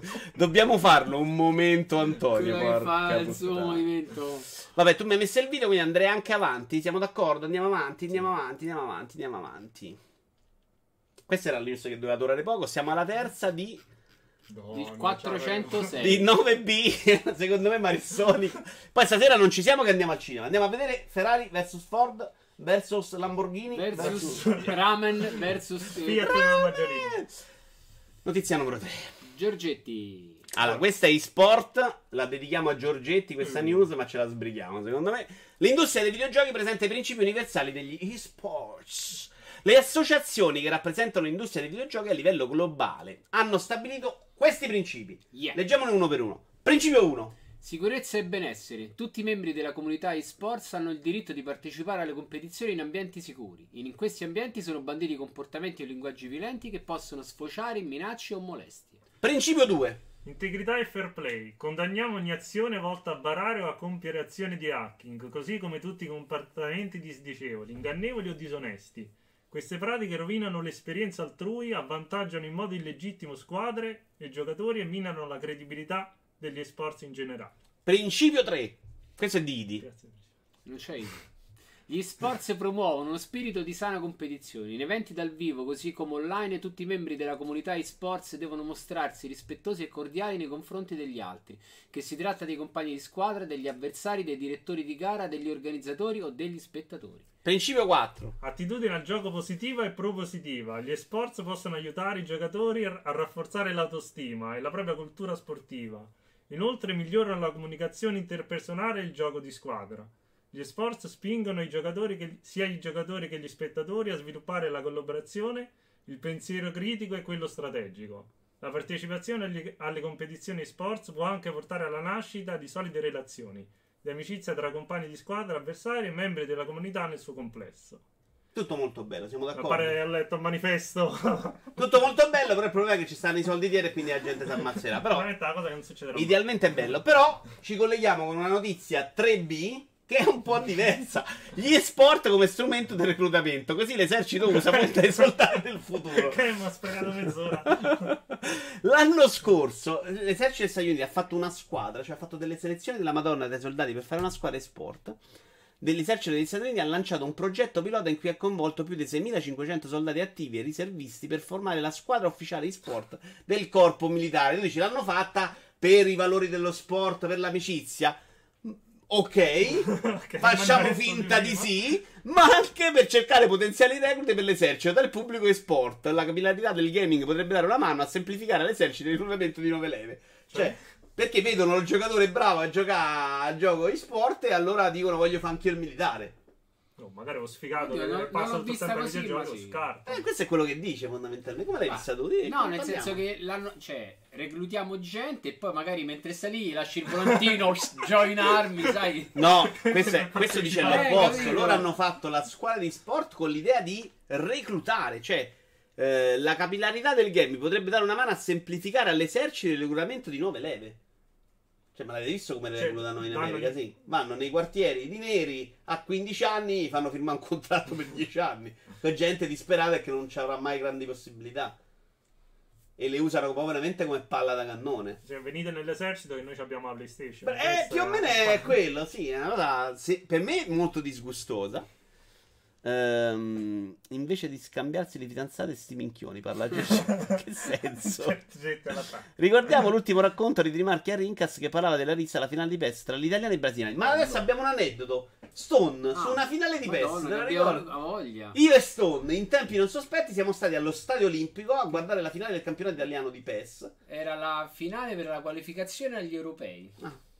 E c'era un bambino. C'erano due ragazzetti, c'erano avuto 13 anni l'uno più o meno. Uno era piccolo, l'altro non era così piccolo. Non mi ricordo, però mi ricordo la scena dei genitori su il padre. Il televisore, 50 pollici, questi ragazzetti che giocavano pad alla mano, dietro un mini spalto da 30 persone con i genitori seduti fianco a fianco che si alzavano. Tuo figlio da merda! Ha visto che gli ha fatto? E loro tranquilli che giocavano con una tensione allucinante con questi genitori, ma così come per Pata. Rissa semispiorata. Madonna, sa, avvelenati. Mai visto? Manco sul calcio vero vanno a vedere i nipoti. Io e Stone presenti lì come stampa e trattati benissimo. Sì. Gente che c'era venuta un po' a coccolare. C'ho il pallone di PES e la Red Bull di PES. Ancora? Sì. Guardate quante, che cazzo di fortuna che ci avete qua. Intanto c'è Fed. Ciao a te. Allora, in 5 ci linka qualcosa sui soldati che reclutano. Stone, tra qualche te sfida Soul Calibur. Tra l'altro mi sono visto anche la sera che stava giocando con Forsennato. Ieri mi sono visto la sua partita di Rocket League. Bravo, sto fisso qua. No? Ma spara dall'alto. È venuta male Giorgetti, troppo offensivo. Ok. Ah, volevo dire che Soul Calibur, la mia copia, volevo darla a te, ma visto che tu ce l'hai... Una copia di Soul Calibur 6 in realtà andrà anche a voi. Giorgetti, scusa, mi sono accorto che è venuta troppo severa. Era un'amicizia romana, però è troppo brutta. Questo è un gioco anche abbastanza apprezzato, sviluppato dall'esercito americano per reclutare gente. Mi dai l'immagine una, Stone, per favore? Unica immagine. Red Dead Redemption 2 per PC. PC Games e ne lo recensisce senza averlo provato. Dai, sono due? Ah, no, quell'altro non aveva recensito. No, passiamo. Via, vai. Io te l'ho minchiato. Tu stai parlando di quello di settimana scorsa. Sì, esatto. No, qui quello non l'ha recensito perché non l'ha finito proprio. Quello diceva lui, sì, diceva tanti. Questo è un po' diverso. Qui hanno giocato la versione console, esce quella PC, dice io faccio la recensione e non parlo di quella PC. Notizia di multiplayer.it. Quella di prima era di Verei.it. Vabbè, poi vi linko sempre tutto quanto sotto. Per il momento sono multiplayer VRI, ma oggi abbiamo delle robe che si parlerà un sacco. Questa è la cosa più drammatica, non il numero di news. Il problema in questo caso è che il passaggio da console a PC di un titolo mastodontico come Red Dead Redemption 2 richiede quantomeno una disamina tecnica, perché se la sostanza è la stessa, bisogna comunque rendere conto dei miglioramenti grafici che a quanto pare non sono stati pochi. Altrimenti, perché non pubblicare la recensione anche della versione Google Stadia? Tanto quello è, non è vero? Che è una domanda non stupidissima. Che bella frecciatina. Però, se tu lo dici, secondo me è onesto. Cioè, io ti recensisco il gioco e non ti so dare la disamina tecnica. Tecnicamente vado a cercare da un'altra parte. Non mi sembra neanche completamente folle. Però se lo dici prima. Lo dici io. Però stai a fare sempre un po' di cattiva informazione. Però il gioco è quello, cioè non credo che sia cambiata la campagna. Certo non lo sai se è cambiata, magari hanno fatto tre espansioni diverse che sono già comprese, te le trovi dentro, non lo so. La campagna non credo sia cambiata. Probabilmente sia quello. Però tu non lo sai, lo sai se lo rigiochi.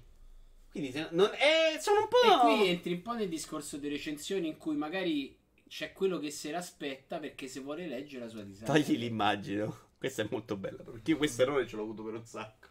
No, scusa Stone, finisci? Dicevo, c'è gente che se l'aspetta con la recensione tecnica, perché non dovresti farla? C'è gente che magari se deve sta a leggere... Cioè, mi potevi mettere nella notizia, allora guarda, l'abbiamo recensito di PS6, ti rimetto quello. Sì, che più o meno credo quello che abbiano fatto, non credo. Magari l'hai solo reimpostata. Però secondo voi va rigiocato completamente quando esce una versione PC? Perché io sono abbastanza sicuro che l'industria funzioni così. Tu riprendi il gioco, lo metti su controlli che tecnicamente non abbia cose, quanto sia più bella più o no, ma non te lo rigiochi tutto. Cioè, Red Dead 2 non te li giochi 60 ore o 50 ore. No, però a questo punto guardi in 3 ore quello che è cambiato e poi vai con la recensione. Allora, se la recensione che hai fatto per le altre piattaforme è abbastanza completa, a sto punto lì sei quasi obbligato a fare solo la disamina tecnica. Ma questi l'avevano già fatta la recensione della versione console? Questo non... sì, immagino di sì, non lo so. La rivista che si chiama PC Games. Penso di sì. Lo recensisce senza averla provato, perché dice ha provato quella PlayStation 4. Cioè l'hai provato, ma dice non provo la versione PC. Quindi sul sito uno può trovare la versione, la stessa recensione. Ma però... sicuramente loro hanno riproposto quella, non è che hanno fatto un'altra recensione senza fa. Cioè, ma mi sembra rilevante, perché no, no, noi facciamo sempre, ci allarghiamo sulla notizia. Partiamo da questa notizia che ce ne frega il giusto, per chiederci: quando recensisco il gioco PC, è più onesto dirmi questo, o è più onesto farmi 4-5 ore, verificare tutto e dire ho provato la versione PC e tecnicamente super grafica, super svru? La seconda. Sì, la versione PC. Comunque le 5 ore di prova, secondo te è meglio, senza dirlo, perché poi quando fai le 5 ore di prova non, cioè, non è che dici non l'ho giocato su PC, fai la recensione PC.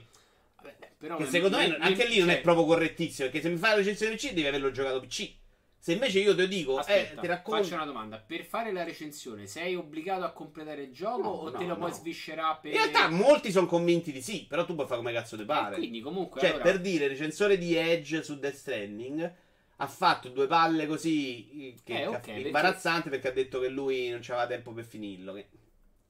ok, quello... Però, cioè, le recensioni senza aver finito giochi esistono, e se sei uno che conosce i videogiochi e non sei lo stronzo, lo puoi recensire anche bene. Poi dipende dal gioco. Se c'è un gioco di 3 ore e dopo 20 minuti stacchi, no. Ma un gioco di 80 ore, Monster Hunter World, dopo 25 ore la può fare recensione, non cambia moltissimo. Secondo me come prima, in realtà il grosso che c'hai dopo, perché c'era una sorta di endgame, no? Sì, sì, ma non, secondo me anche arrivare a un endgame, secondo me sul gioco incide poco, quello dicevo. Poi se dico...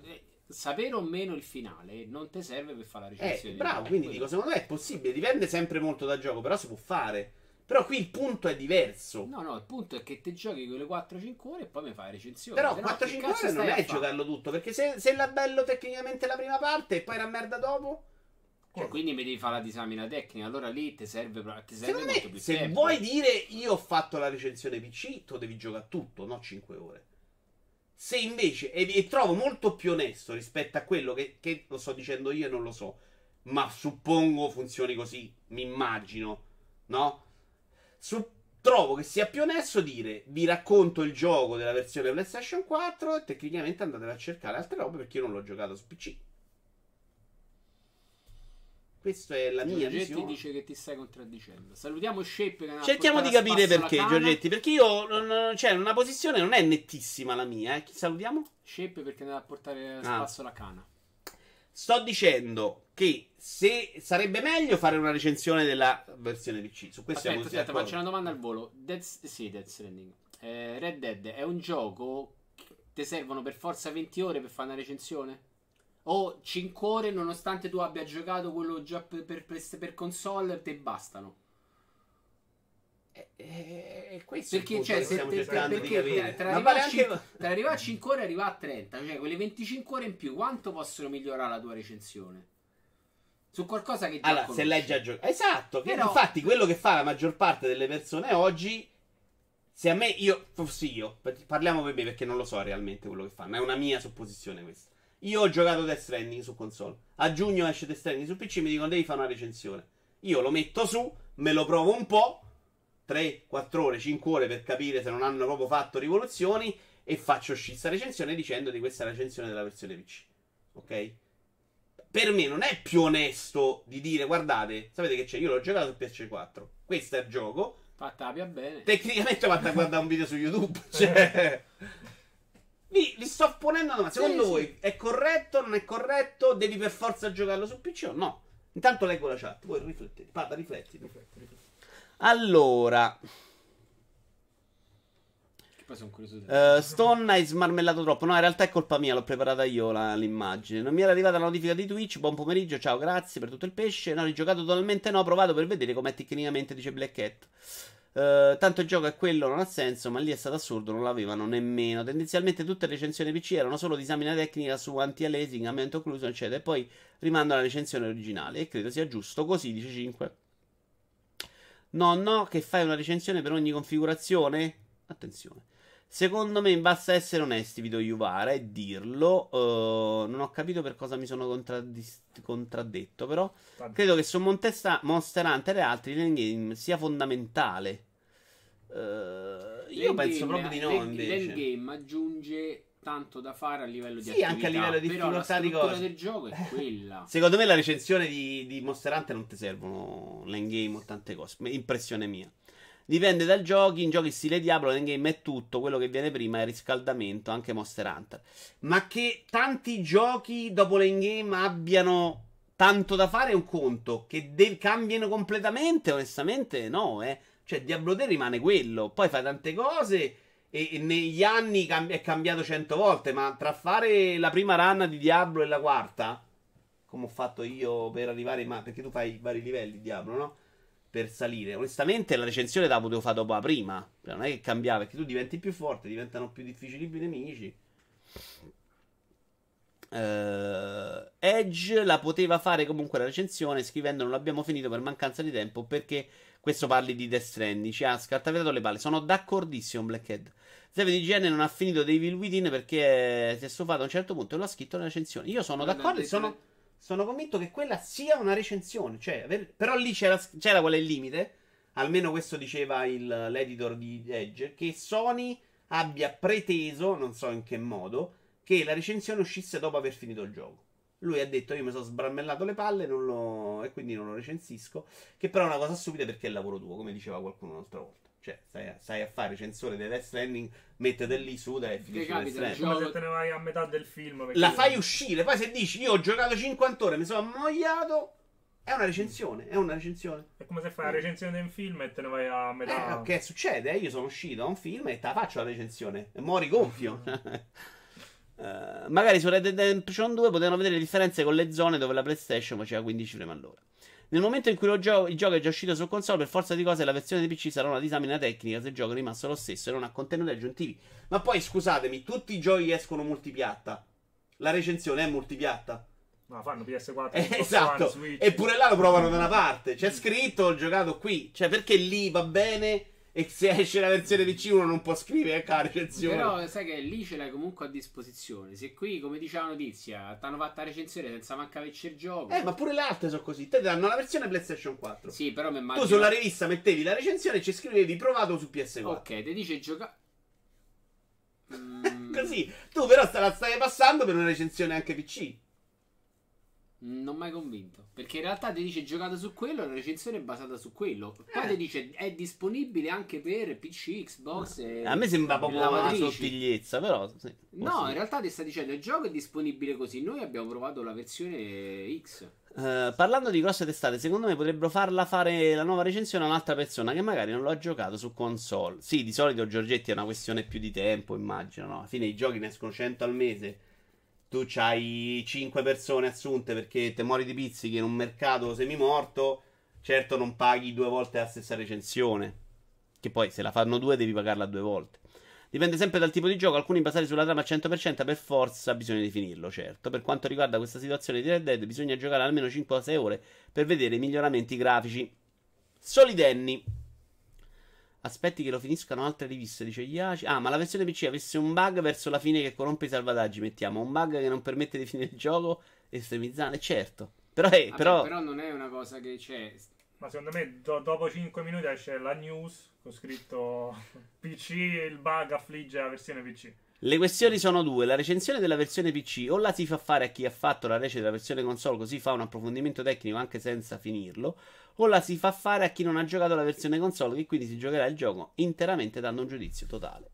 Il cazzo, dice Spawn, per fare una recensione devi finire un gioco, esempio Dragon Quest XI dopo il titolo di coda è un secondo gioco, Xenoblade 2 aggiunge meccaniche di gioco fino all'ultimo capitolo eccetera. Se non finisci un gioco fai un end on, sempre le prime ore sono indicative di tutto il resto del gioco. Io su sta cosa non sono proprio d'accordo, Spawn, però capisco il tuo punto di vista. Sta cosa diversa non me la ricordo, ma io non lo escludo proprio. L'ho finito, ho giocato un bel po' il dopo mi è sembrato continuare a fare le stesse cose che perché lui prima. Parte dal presupposto che la recensione devi darti proprio il dettaglio su tutto. Secondo me in realtà deve darti un'imboccata, che lui chiama hands-on, per me è sempre recensione, ritornava al discorso dell'altra volta.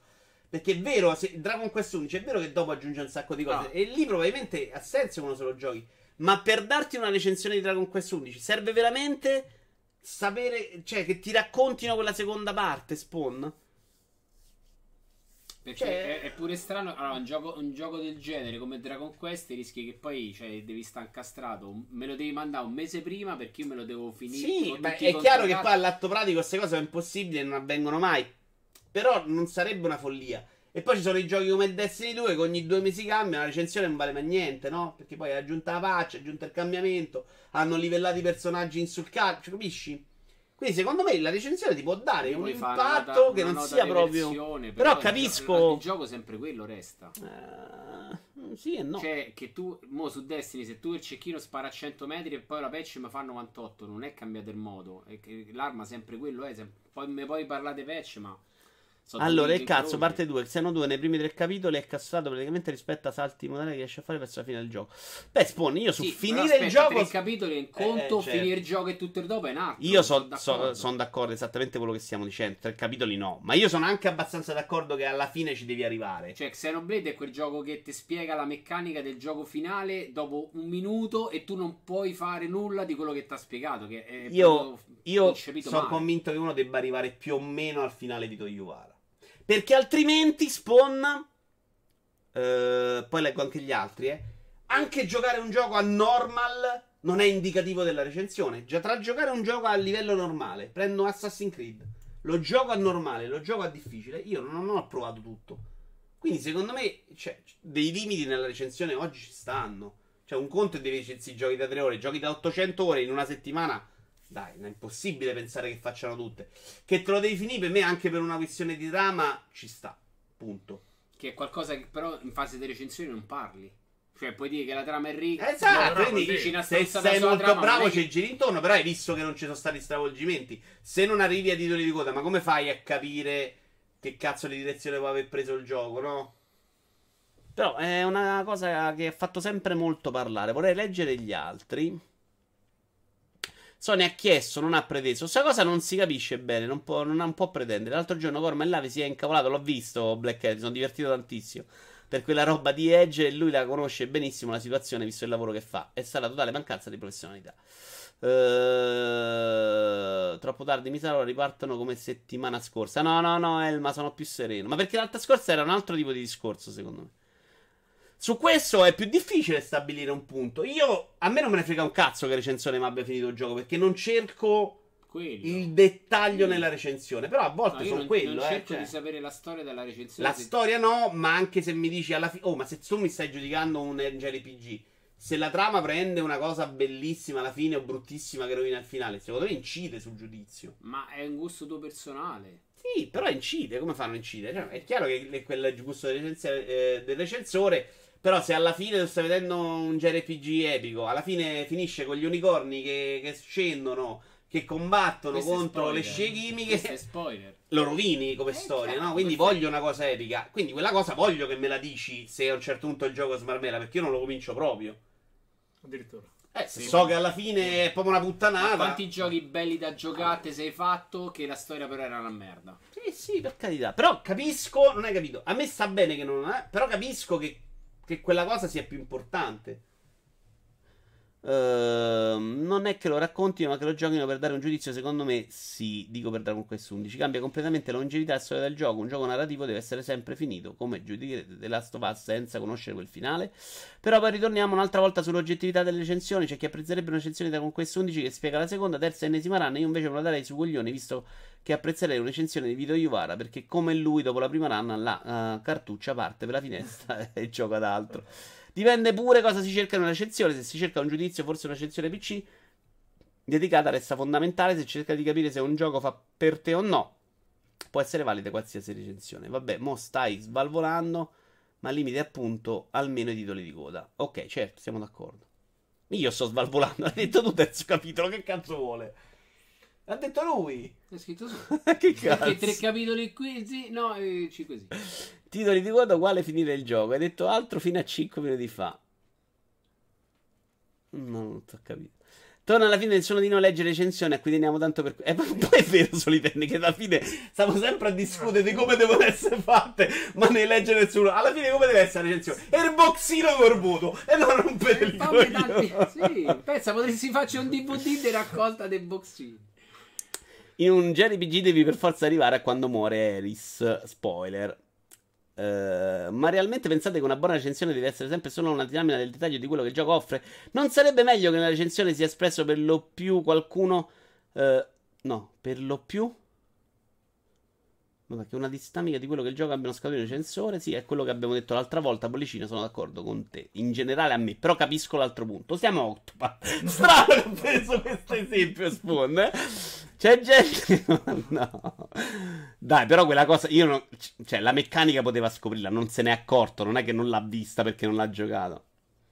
Gente che criticava l'assenza di unione delle storie, cosa che avviene nel post-game, appunto. Ah, ok, bravo. Però lì, secondo me, un recensore bravo... ci gira più intorno. Ho appena scoperto che c'è l'unione delle storie. Io avevo saputo, dopo il finale di tutti c'è un capitolo a parte che... noi siamo scappati. Sì, ho visto pure su YouTube. Noi siamo scappati. Io mi ero ripromesso che li faccio e gli altri... No, una roba incredibile. No, ho preso gli schiaffi. Nonostante sia super livellato, ho ancora preso gli schiaffi. Ma vaffanculo. Voi a Octopath Traveler. Vito ti ha detto che recensore non deve finire un gioco per giudicarlo. Allora... ho detto che non è una cosa che per me mi uccide, però linea di massima io preferirei che lo finisca, in generale. Che però non vuol dire niente, poi dipende dal gioco, ripetiamo, perché ci sono giochi che secondo me invece non serve proprio, però linea di massima secondo me è onestà intellettuale arrivare ai titoli di coda. Io quando recensivo giochi, titoli di coda allora, sempre arrivati. Usiamo Octopath, tu sei arrivato ai titoli di coda? Ma io non ho fatto recensione. A parte che io ci sono arrivato ai titoli di coda. No, io ho fatto un'altra domanda. Sei arrivato ai titoli di coda. Lo potevo recensire dopo 5 ore. Aspetta, sei arrivato ai titoli di coda e ti sei aperta questa nuova avventura. No! Mi sembra che si apre quando lo finisci con tutti i titoli di coda, non ti è 8. Ah, ok. Credo, ma non mi ricordo male. Ma alla fine non è che cambia incredibilmente 8. Io, secondo me 8 è proprio il gioco che dopo 5 ore te potevo fare recensione. L'avrei fatta, non avrei scritto, non c'è il viaggio rapido, non avrei scritto le storie non si intrecciano, faccio il vago, belle storie, che però, capito, però te la facevo. Però non l'ho mai fatto. Io quando ho recensito mi sono capitati solo giochi che non duravano tantissimo. Mass Effect 2 mi ricordo una super rasciata, però non mi ero fatto tutti i capitoli. Secondario. Esatto, ti ricordi che c'aveva le storie, le avevo fatte più velocemente. Comunque anche quello incide molto, no? Dopo 8 ore mi ha fracassato gli zebedei. Bravo, Black Cat. Andiamo avanti. C'è un avanti? Sì, minchia, siamo a 5 su 1. Un'ora. Vabbè, avevo detto che oggi era bella la puntata. Dai, è bella, interessante. Mi sta piacendo molto questa puntata, porca miseria.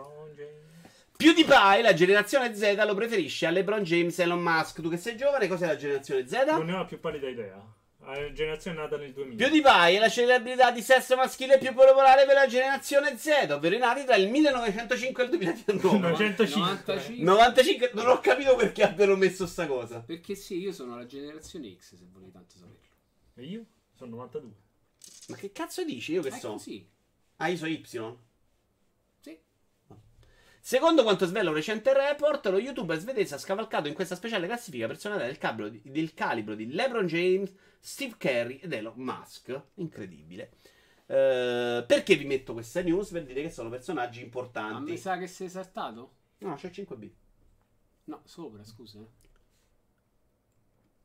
Ah, ok, scusa. Perdiamo tempo. Ma tu sei vecchio, Vita. Siamo tutti X qua, mi sa. Io sta cosa che io ero X. So, fino a che anno arriva X? Credo 10 anni, quindi credo 85. Noi due siamo la stessa generazione. Siamo la stessa generazione, ok. Ma tanto non sapevo che dividevano in generazioni il mondo, eh. Va bene, questo è per dirvi quanto è famoso PewDiePie. No. Ninja. I creatori di contenuti non dovrebbero essere banditi dai giochi. Questa è una roba molto più discutibile. Ovviamente ancora multiplayer.it si sta riferendo al ban permanente di FaZe Jarvis da Fortnite per aver usato dei cheat in una live per intrattenere i suoi spettatori. Allora lui si è messo a giocare Fortnite con un sistema di cheat per divertirsi, no? Guarda che faccio, quanto sono sbirulli. Giocando a Fortnite contro altri giocatori veri però. Vai. Ok? Quindi a te, a quegli altri con cui lui ci ha giocato contro, gli ha comunque rotto il cazzo, pure se lui stava a Faucio in televisione. L'ho letta, l'ho bannato da Fortnite e da Epic per sempre col suo account. Non so bene come funzioni, però. Ninja si è messo a differenza sua perché ha detto: no, noi siamo content creator e non mi devi bannare. C'è una differenza tra un creatore di contenuti che ha milioni di seguaci che viene bandito da ciò che gli permette di fare soldi e un ragazzino che è un semplice pezzo di merda con zero seguaci e zero soldi ricavati dal videogiocare. Se lo bandisce a lui non succede nulla e non succede niente in generale, o no? non puoi più barare. Se bandisci Jarvis è diverso. Okay. Allora, andiamo oltre il nostro primo pensiero di tutti in questa chat, sono sicuro. Cioè, abbiamo tutti l'età per dire a Ninja, ma vattene a morire, ammazzare a te e tua sorella. No, in realtà quella... l'ho letta un po' diverse, quindi non si è usato sta verità. Attenzione, c'è un altro punto di vista. No, perché io la notizia che ho letto io, in realtà lui con un account, con un secondo account, si è messo a usare cheat, eccetera, eccetera. La risposta di Epic è stata che comunque, anche se lui l'ha fatto così, hai creato un problema ai giocatori che hai incontrato durante la tua sessione, anche se tu l'hai fatta puramente per creare... Quello l'ho detto io prima. Per cui non si bara sui nostri server, è stato bello. E Ninja invece gli ha detto, dice, non è giusto che l'hai bannato perché non ha fatto niente di male. Cioè, l'ha fatto per divertire, ha detto che l'ha fatto per divertire, ha messo la colpa perché gli devi bloccare il canale. L'ha fatto per divertire lui, però, altri 99... No, lui l'ha fatto per creare solo, per fare solo dei video. Però gli altri stavano già con lui, hanno avuto una partita rovinata dal suo divertimento. Cioè, se tu per fare un video da content creator vai in casa tua e ti piscio in casa e faccio il video content creator, tu mi dici, scusami Vincenzo, però... Insomma, che cazzo, no? Io vado dalla polizia e gli dico, a me vai a bannare. Però è vero che c'è una bella differenza. Vedi, però c'ha ragione Spawn. Vedi, adesso dobbiamo fare un bel content creator, picchiamo Pata per divertire. E Pata dice, però scusa, io non sono d'accordo. Allora, però io volevo andare oltre questa cosa. Tra l'altro pensavo che fossi più di parte con noi, ma tu sei troppo giovane. Perché cerchiamo di capire anche, nel momento in cui si creano questi nuovi lavori, in cui... il gioco diventa proprio una parte del lavoro, no? Ban di questo tipo, per esempio nel calcio, se uno fa doping o nello sport si dopa, non si prende un ban a vita. Ma dovrebbe, in certi casi sì. Però poi anche per... Cioè, lì ci sta, nel doping c'è, secondo mi pare, il primo caso ti danno una squalifica e poi rientri. Se poi diventi recidivo diventa una squalifica a vita. Però capisci, quindi ti stiamo perdonando, ma è quello il problema. C'è anche l'idea di sto tizio ha fatto scemo, magari l'ha un po' presa alla leggera, te banno 6 mesi, te banno un anno, è il ban completo che forse è un po' severo, no? In nessuna azione umana. A me fa un po' ridere perché in realtà tu non puoi più, probabilmente lui non può più giocare a Fortnite col suo profilo pubblico. Non sono sicurissimo, perché probabilmente sì, però è quello che ci tieni. Tu dici cambi solo l'account. Cambi l'account, no, e non fai più stream e vaffanculo. Perché che ne so, la Volkswagen quando gli hanno fatto l'affare diesel, che magari ha ucciso milioni di persone, gli hanno detto non puoi fare più macchine. Gli hanno detto te se inculamo, dacci due spicci, andiamo avanti. Mi sembrava un po' troppo forse quello. Certo, l'atteggiamento di Ninja è insopportabile, cioè lui non li bannava. Cioè. Ma tra l'altro crei un contenuto finto, che sai che comunque non è una cosa riproducibile. Ma sentiamo la nostra chat di persone aperte di mente, che secondo me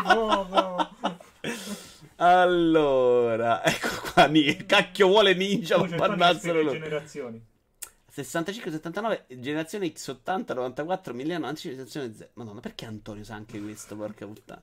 Ma andasse a fanculo Ninja. Lo sapevo che l'avesse preso così. Allora, dai che l'NBA gli blocca il video. Ah no, cazzo, 10 secondi. Ma scusa, poi è un video di YouTube. Ah no, è per l'NBA. Porca puttana. Maledizione. Sippo, sei una persona disgustosa però. Ha detto una stronzata, potevano organizzare un evento preparato. Questo è un po' più vero, Giorgetti. Perché non fare privati? Tra l'altro è successa un'altra cosa clamorosa che voglio parlare con voi.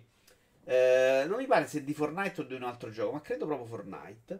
Praticamente, no, in FIFA tu fai questi eventi settimanali in cui devi vincere 8 partite di seguito per non andare sopra, adesso non mi ricordo più la cosa. Praticamente gli streamer forti di FIFA si sono messi d'accordo su un Discord per non scontrarsi in queste partite. Hanno fatto cartello, diciamo, che è un'altra rottura di palle, perché qui stavo pensando, scusa, fai una live solo per content creator e morono gonfi. Epic crea un Fortnite content creator in cui dentro poi fa quello che te pare. C'è già, c'è tipo la modalità creativa, modalità... però deve essere una modalità anche cui puoi giocare, non creativa. Vabbè, lì parlava che ha usato l'aimbot, quello per cecchinare. Infatti lo puoi usare. Beh, è una modalità in cui puoi usare, se vuoi, pure l'aimbot. No, non si può, troppo casino, troppo difficile. Qual è il senso che tu clicchi? Che ci puoi fare il video per fare lo scemo. Ho capito, ma... Però lui, in realtà, il video funziona... Tu crei un video che sai che comunque è finto e non è realizzato. Invece là, tu usi il video... Stai spingendo a quello utilizzare... È il video di io mi metto a rompere i coglioni con i città davanti a altri. E quindi mori. Siamo d'accordo? C'ha ragione, ma il secondo. Quella cosa di FIFA, invece, quella del... Quella cosa di FIFA... detta così sembra non dar fastidio a nessuno. Cioè loro hanno detto, noi non giochiamo, noi non ci scontriamo. È come Pata, che siccome i primi hanno dei premi particolari poi alla fine una classifica, se Pata dice io non mi scontro Pregianza, ma scontro solo con quelli che incontro a casa, vedo Ivar e Stone, hai fatto quella faccia e te lo batti sempre? No, andiamo avanti. Sembrava così, eh. Allora tu mi stai togliendo anche la possibilità, un altro bravo che non è nel cartello, perché io devo scontrarmi invece per caso, ma anche forti. Se tu ti scegli... Pastetta pure questa. Come no, la differenza c'è. A vita esagerato, dice anche Fed, picchiate Pata solo per divertirvi, su, cioè secondo il mio punto di vista io devo subire il suo abuso perché di lavoro fa il content. Maria, calmati, ti prego, respira il Maria. Scherzo epico, finito male, picchi Storno ma finisci in ospedale. Lui ha fatto soldi anche truffando gli spettatori, perché se guardi uno perché è bravo, non perché intrattiene come voi ora, ed è bravo, ma magari lui è bravissimo a intrattenere, ed è bravo barando, per me stai prendendo per il culo chi ti guarda. Lì è, secondo me, nel momento in cui devi fare intrattenimento tutti i giorni giocando a Fortnite, te devi pure inventare le cose, capisci? Cioè, il conto è stiamo qui, un giorno scherziamo, un giorno ci stupriamo Pata, un giorno facciamo gioco, un giorno. Cioè, non è che stai là, oggi giochiamo Fortnite, domani giochiamo Fortnite, cominci a fare, senti, oggi gioco Fortnite mentre mi metto la maschera, oggi gioco Fortnite mentre mi faccio, capisci? Devi creare delle variabili. Che sia content creator o no, rimane un giocatore come tutti noi, quindi è giusto che venga bannato se va contro il regolamento. Un ban a vita è sbagliato per chiunque, il ban è stato giustissimo. Ad Armstrong gli hanno tolto tutti i titoli vinti, o sbaglio? Però era super recidivo Armstrong. Non più che aperti di mente, vorremmo aprire Ninja. C'era un tweet letto oggi. Sulle millennia, grande Tori. C'era troppo sarcasmo in quella aperta di mente, dice Iaci. Ma quanti anni ha So Jarvis? 17-18, vuoi dare un ban a vita ad un ragazzino? 6 mesi e via, dice 5. E comunque se avesse barato ad un torneo sarebbe stato un'altra assolutamente. Ciao Tasten! Il torneo l'avessi eliminato, giusto? Quindi comunque a quel torneo non avrebbe partecipato, è paragonabile a un ban, no? Tasten, cioè, un ban dice... a vita, dico. Tu sai che se fa un torneo in cui il torneo nazionale... Vabbè, se usi città al torneo, secondo me ti hanno a fanculo a vita, giusto? Lì non lo metto proprio in dubbio. Cioè, mori proprio. Allora, tra torneo... Cosa che hanno fatto? Perché mi sembra che uno... l'hanno cacciato proprio, uno sì. Tassen dice, ora il tizio ha l'occasione di cercarsi un lavoro serio. Allora, c'è una parte di me... cosa... vai. Che proprio sì, è quella... non riuscirà mai a considerare quella roba un lavoro serio... Ma quelli, cioè Ninja, vabbè sono miliardi, ma c'è gente in Italia medio alta che prende 25.000 euro al mese. Ma che cazzo, è più lavoro serio mio? Che è un lavoro di merda, marza mattina, mi voglio sparare in testa quando marzo, no, faccio i buffi. Cioè, alla fine il mondo è cambiato. Va pensato, è un altro lavoro, è un lavoro serio pure. In realtà loro te lo fanno passare come non serio, ma secondo me prendi uno come Ninja che se fa 12 ore di live al giorno... Oh, 12... Sempre su stesso gioco. Ma no, tra l'altro io vorrei pure capire qual è sì, ma la cosa che affascina di lui, di profilo, che non parla mai, sta lì, gioca e tu, in realtà Riccardo Superlardo. Grande Riccardo Superlardo. Ma poi scusami, cioè, non è che tutti stanno a creare i ponti per le strade del lavoro. Ci sta, è Riera che fa il grafico, capite? Che insomma... Riera fa il grafico. Ma... ha offeso. Qual è il lavoro serio? Sta a fare i siti web, cioè veramente... Era per insultare l'H, non ci stava. Ora il tizio ha l'occasione. Ok, Jarvis poteva semplicemente mangiare una fetta di pane e volpe e risolvere i suoi problemi esistenziali. Magari chiamava la live denuncio contro i sistemi di cheat e passava anche per re del fair play. Secondo me se lo bevevano uguale, pale. Per me pena doppia perché dà il cattivo esempio, dice FDF. Attenzione. Ma quello nel senso, tu fai un contenuto del genere, secondo me spingi la gente a usare Ergastoli. Sai che poi è vero a usare i bot, no? Cioè... No, cazzotto a Stone, pure quando siamo d'accordo cazzotto a Stone. A Stone, a te. Ah no, a te, scusa, a Pata. Però io devi dare, andai fa finta, che te vergogni. È una grande alleanza, no? Se iniziano ad esserci casi in cui i concept creator vengono trattati come una cerchia intoccabile, è la fine. Quello è Pata, sì. Hai detto stupro, hai messo 30 minuti di NBA e addio al canale YouTube. In realtà questo è il canale Twitch, questo non ci va più su YouTube il video ora con me. Ci ho messo l'ultimo perché c'era lo sblocco ed era bello. Bisognerebbe chiedere pure a chi era in gara con lui, è tipo chi fa gli scherzi telefonici in TV. Io mi incazzerei comunque, ma vedo che la gente appena vede che è mammucchera è contenta. Sai che sono d'accordo? Io lo sopporto. Cioè, allora all'inizio piaceva tanto, mo perché ci davo mammucchera e mi piaceva. In realtà c'ha sto vizio di fatte sempre a battuta. Quello di mammuccheri è il lavoro più vero di quello di Ninja? Per la nostra capoccia sì, ma sai che non ha nessun senso.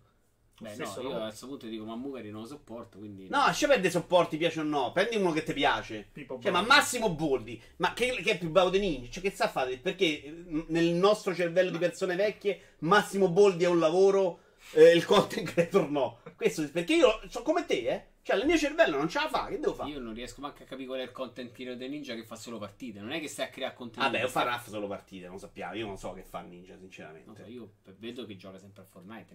Però no, lo vedi una volta a settimana, magari riesca a beccare solo quello perché il grosso. Magari su YouTube c'ha 7 canali in cui fa contenuti, ma che cazzo ne so che fa Ninja? 12 ore che gioca live è difficile, fa anche contenuti. Sinceramente la trovo una stronzata quella del lavoro serio. Sono lavori come altri, devi essere preparato, non è più giocare per sfizio come lo facciamo noi. Io ora sto seguendo voi e non sto giocando. Uno stream del genere è costretto a giocare anche quando magari vorrebbe uscire e raccogliere i fiori per i campi. C'è sta. Bumper Vito perché ti fa sentire un nabbo con i suoi oltre 100 giochi finiti in un anno con te due poveri 30. Grande Just. Vito Iovara, dove lo avete trovato? Pata? E se lo prende Stone per strada. Quando volete andiamo tutti a gonfiarlo, mammucari. Ma soprattutto è il lavoro più vero di quello di Real. No, Mircotto. È quello di Boldi. No. È come il ginecologo, lavoro dove altri si divertono. Signore e signori, ma andiamo avanti perché c'è Nintendo Switch Lite. La notizia... Che non c'è il video. Devo portare il mio Joy-Con in assistenza. Quindi... Ma davvero? Eh sì, adesso va punta costantemente a sinistra, un po' come il mio pene. Ma perché? Cerchiamone uno che non me banna. No, Switch Lite, ma multiplayer che non mi banna. Vabbè, non me la fa bene. No, sto mettendo un video. Allora, c'è Pierpaolo Greco, salutiamo, che non credo che se la prenda. Il video di multiplayer velocemente lo rubiamo. Allora, Nintendo Switch Lite, Doug Bowser parla delle vendite della console. Tanto mio nipote lo vuole a Natale, penso che se non glielo regalo io regalo nel padre. Ma che? Switch Lite? Mi ha detto, quanto costa Switch? Ho detto, guarda, compragli il Lite a lui. Ah, quello piccolo? Che tanto al televisore non si attacca mai. Questo è più resistente, perfetta per lui. Quindi c'è un mercato, capisci Stone? L'hai capito Stone, improvvisamente? C'è arrivato Stone. Non soldi per sta merda gialla. Non solo Nintendo Switch Lite ha aumentato le vendite totali dell'intera famiglia di console, ma lo ha fatto senza avere impatti negativi sul modello originale. Ha detto che se entrasse qualcosa in tasca. Stando agli ultimi report pubblicati da Nintendo, il 43% dei possessori di Nintendo Switch Lite ha acquistato il modello portatile, sebbene avesse già quello originale. Il che si sposa con la filosofia di avere diverse console nell'ambito dello stesso nucleo familiare.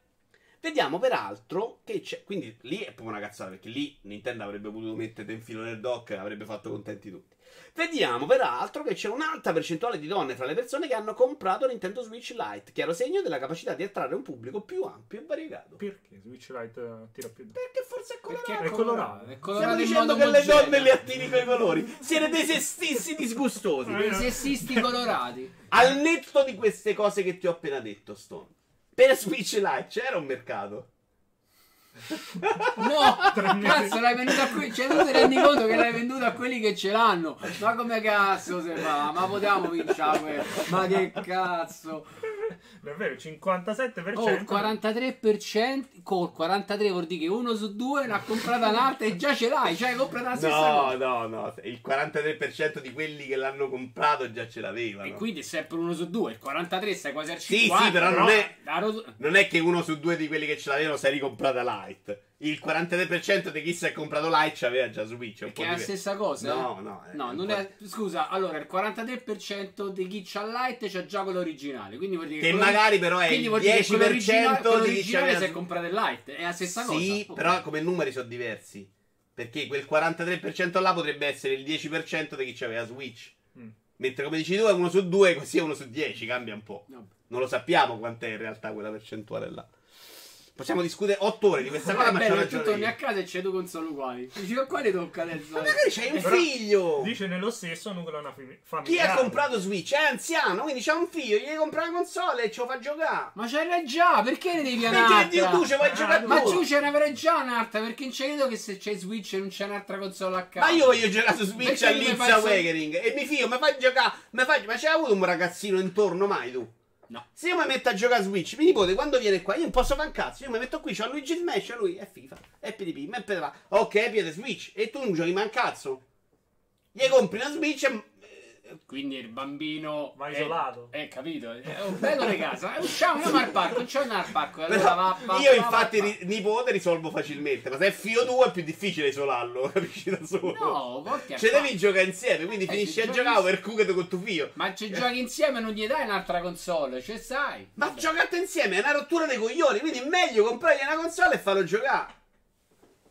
Oh. Una per ogni stanza. Questo è il nuovo...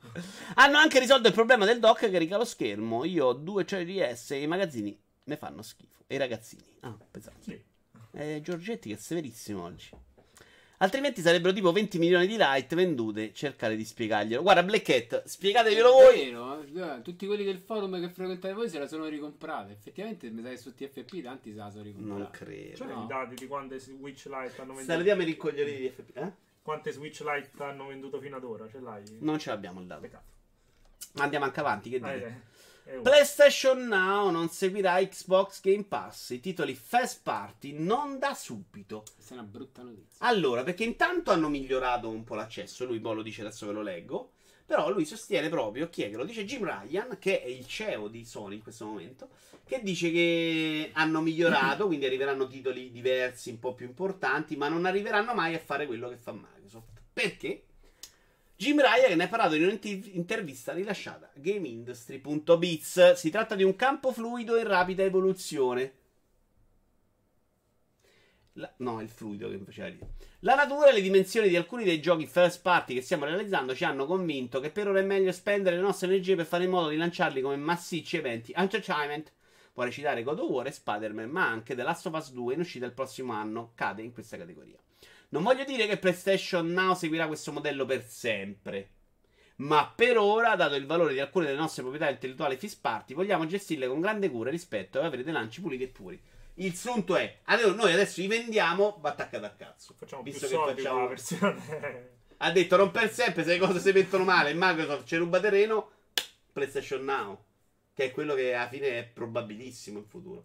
Se Microsoft si ripiazza bene con Scarlett, loro vedono, perché questa cosa del pazzo, secondo me, anche a livello di tempo umano, può spostare le vendite. Cioè io decido, guarda, il pass, gioco tanti giochi, a pochi soldi mi faccio il pass. A quel punto però, quel giocatore là... che c'ha tanti giochi, quindi tanto tempo occupato dalle uscite del pass, può dire non compro più il gioco di War perché c'ho da giocare altro. E quindi non vendi proprio più la console. A quel punto Sony secondo me lo fa il pass. Poi non si torna più indietro però. No, no. A parte che non poi muore l'industria. No, il problema non è che torni più indietro. E tu? Secondo me il problema ce l'hai sul terreno che perdi. Quando loro decideranno di mettere i giochi dentro sarà sempre troppo tardi. È vero, è vero. Però, sai, comunque è una mossa forte che Sony... Io non credo che Sony o 3 minuti perde il 100%, no? È chiaro, puoi recuperare 360 che aveva fatto benissimo, era arrivata alla pari, poi succede quello se va malissimo a Sony, secondo me, non di più. A quel punto Sony fa la mossa un po' prima, si ripareggia e poi ti rimetti quei due giochi. Poi lì si gioca esclusive contro esclusive. Microsoft, con tutte queste acquisizioni, potrebbe essersi mossa meglio. Sì. Perché... Non ha fatto acquisizioni per far uscire un God of War. Ha fatto acquisizioni per far uscire un The Other Wars. E tanti Other Wars, anzi. Quindi secondo me è preparata meglio per il pass. Però vedremo, secondo me. Al momento loro ovviamente non ci pensano proprio perché vendono tante copie. Cioè, io già compro poco. Così non compri proprio per niente. Stavo pensando a un FPS con la mappa modificabile dai giocatori, come succede con Death Stranding. Riferito a cosa? Tasten. Approvo Stone, se hai un figlio ci giochi assieme e non gli compri uno Switch Lite per non farti cagare il cazzo. Non hai un figlio, Pollicino, vero? Dimmi la verità. Però sì, sarebbe molto bello giocare con i figli, però ti rompono pure le palle. Cioè, alla fine non giochi mai niente che ti piace. Perché... ho capito, però se c'è tuo figlio c'è sta lui, non è che c'hai giochi. Cioè, ho capito, però c'è il momento in cui in casa siete in due. Dimmi un gioco bello che non vorresti far vedere a un bambino. No, un gioco bello che ti piace che non vorresti far vedere però a tuo figlio. Motivo? Perché è un gioco violento, ma è un GTA V. Ok. A te so che non ti piace. Non te lo giochi perché devi giocare solo con tuo figlio? No, me lo gioco quando so che mio figlio non c'è. Ma tuo figlio c'è sempre. Ho capito, una certa figlio a 18 anni se ne va, devi aspettare un pochino. Però, dai, quando sono piccoli fino a 12. Cioè, no, fino a 12 no. Quando sono piccoli, comunque hanno degli. Immagino, anzi, in teoria ci dovrebbero essere un orario, 9, 9 e mezzo. Che sono quelli in cui tu lavori, però. Sì, 9 e mezzo, ma nel letto i ragazzini. Dovresti, in realtà, devono andare a letto presto. Ste donne che comprano Switch Lite c'hanno. No, madonna, Giorgetti, hai rotto il cazzo. PS Now è incredibile dal mio punto di vista, non avendo PS4 mi sto giocando le esclusive, prima God of War, ora Persona 5. Solo i Danny, sì, è molto bello, devo provarlo su PC io. Tu l'hai provato mai? No. Pata? No, ho provato Tony. Servire veramente a un cazzo voi, guarda, no, una roba. No, l'ho provato perché in realtà... Tony sono sicuro che non gliene frega una cippa, invece. L'offerta, l'offerta del PS Now non mi diceva niente. Adesso sta diventando migliore, un cazzo già che ci metti dentro un Persona 5. Però God of War è proprio il gioco che magari mi metterei lì e... Su Windows? Sì, vabbè, sì. Sfruttano ancora le forze delle vendite Sony, ma non può durare all'infinito, dice Mircotto. Fa bene Sony, non credo che team grossi come Naughty Dog, Guerrilla eccetera possano pensare di fare giochi gratuiti in abbonamento. Mica sono 343 o Collision, che senza Microsoft sarebbero nessuno. Beh, non è vero. 343 secondo me è un team che il suo l'ha fatto costruito da Microsoft, che aveva fatto prima. Sì, costruito da Microsoft, ma in realtà stava in piedi senza abbonamento, quindi... No, non hai capito, cosa avevano fatto prima? Lui sta dicendo un'altra cosa, sta dicendo che è un team de merda che solo Microsoft ha tirato su. Però quelli di forza, secondo me, Playgrounds è un team della Madonna. Cioè, esce da Microsoft. Era Tarten, quelli di forza, scusa. No, Forza Horizon. Ah, ok. La costola. Quegli altri sono migliorati proprio tanto dentro Microsoft. Cioè, il primo Forza non era possibile. Comunque no, se escono sono team belli, insomma. Io da quando il pass mi sono accorto che apro molto meno Steam adesso, Destiny 2, secondo me... Con tutti i soldi guadagnati per Sony quando mette giochi sul Now, immagino anche solo God of War, ad oggi tutti quelli che volevano giocare l'hanno già giocato l'anno scorso, quindi non sono tutti i soldi in più, gente che si abbiano messo 4 ore su PC. God of War è solo un esempio su 100. Il punto è Solidenni, se questi tempi si ristringono molto di arrivo su PlayStation Now, puoi perdere qualcuno che non l'acquista perché... è vero anche che giochi del genere veramente con click li infili dentro un pass dall'oggi al domani, Cioè, immagino una gestione del PlayStation Now dove c'è proprio la lista dei giochi, metti il flag su quelli che devono stare nel Now, se domani vedi le brutte ci metti veramente... è quello che ti sto dicendo, In Death Stranding, Tassen c'aveva quest'idea dell'FPS pensato come Death Stranding in cui gli altri utenti costruiscono parti di mappa. Onestamente non riesco neanche a immaginarlo. Giustamente tanti The Other Wars 2 all'anno ti vendono meglio l'abbonamento continuo al pass, a differenza del God of War che esce ogni 4 anni e ti vende l'abbonamento spot. Tony Pizz, PlayStation Now, cioè i giochi PlayStation su PC. Cioè in realtà puoi giocarla anche su PlayStation Now, no? Sì. Però la cosa su PlayStation puoi scaricare non è bravo, è su PC puoi solo in streaming. Sony fa così solamente perché sa di avere il cazzo più lungo per via del successo di questa generazione. Se nella prossima dovesse andare in difficoltà sono sicuro che farà le stesse scelte di Microsoft. Aveva provato Bloodborne e invece l'ha provato PlayStation Now. Porca miseria, vedi che serve un po'. No, io avevo detto guarda non credo. E quindi voi per osmosi avete detto la stessa cazzata che ho detto io. No, io non l'ho provato. Video! Dipendenza da videogiochi. La Cina impone limiti di orario. Il coprifuoco notturno. Ancora molti play. Appunto, madonna, quelle lunghe devono ancora... Ma scusa, siamo arrivati già alla fine? Ah, perché abbiamo 9A e 9B che è la parte lunga. Ok, poi siamo vicini alla fine, sì. Però la 9 è lunghissima. Cos'è che sta passando? La Cina. Top 5 Epic China Games vs Movie Cinematic Trailer 2018-2019. Non so. Alcune nuove linee guida ufficiali pubblicate dal governo cinese che limitano l'utilizzo di tali giochi per gli utenti minorenni. Allora, in Asia sappiamo che il problema è più serio. Vediamo come hanno ricercato di risolvere. I giocatori sotto i 18 anni... Non mi chiedete come perché non lo sa nessuno. I giocatori sotto i 18 anni non possono giocare dalle ore 22 alle ore 8 del mattino in Cina, ma il loro utilizzo è fortemente limitato anche nel resto delle situazioni, massimo 90 minuti nelle normali giornate lavorative e 3 ore nel corso del fine settimana e durante i giorni di vacanza. Cioè qui è proprio bloccato quell'utente lì dalle 22 alle 8. Qualcuno mi spiegava che c'era dei pacchetti che si capiva che vanno verso i giochi e quindi puoi impedirlo, però l'avevo letto su Facebook. Sono state diffuse anche linee guida con limiti di spesa, attenzione, nei giochi online che prevedono acquisto di beni di vario tipo. Gli utenti da 8 a 16 anni potranno spendere un massimo di 200 yuan, circa $29 al mese, che comunque non è pochissimo per un ragazzino di 8 anni, per dire.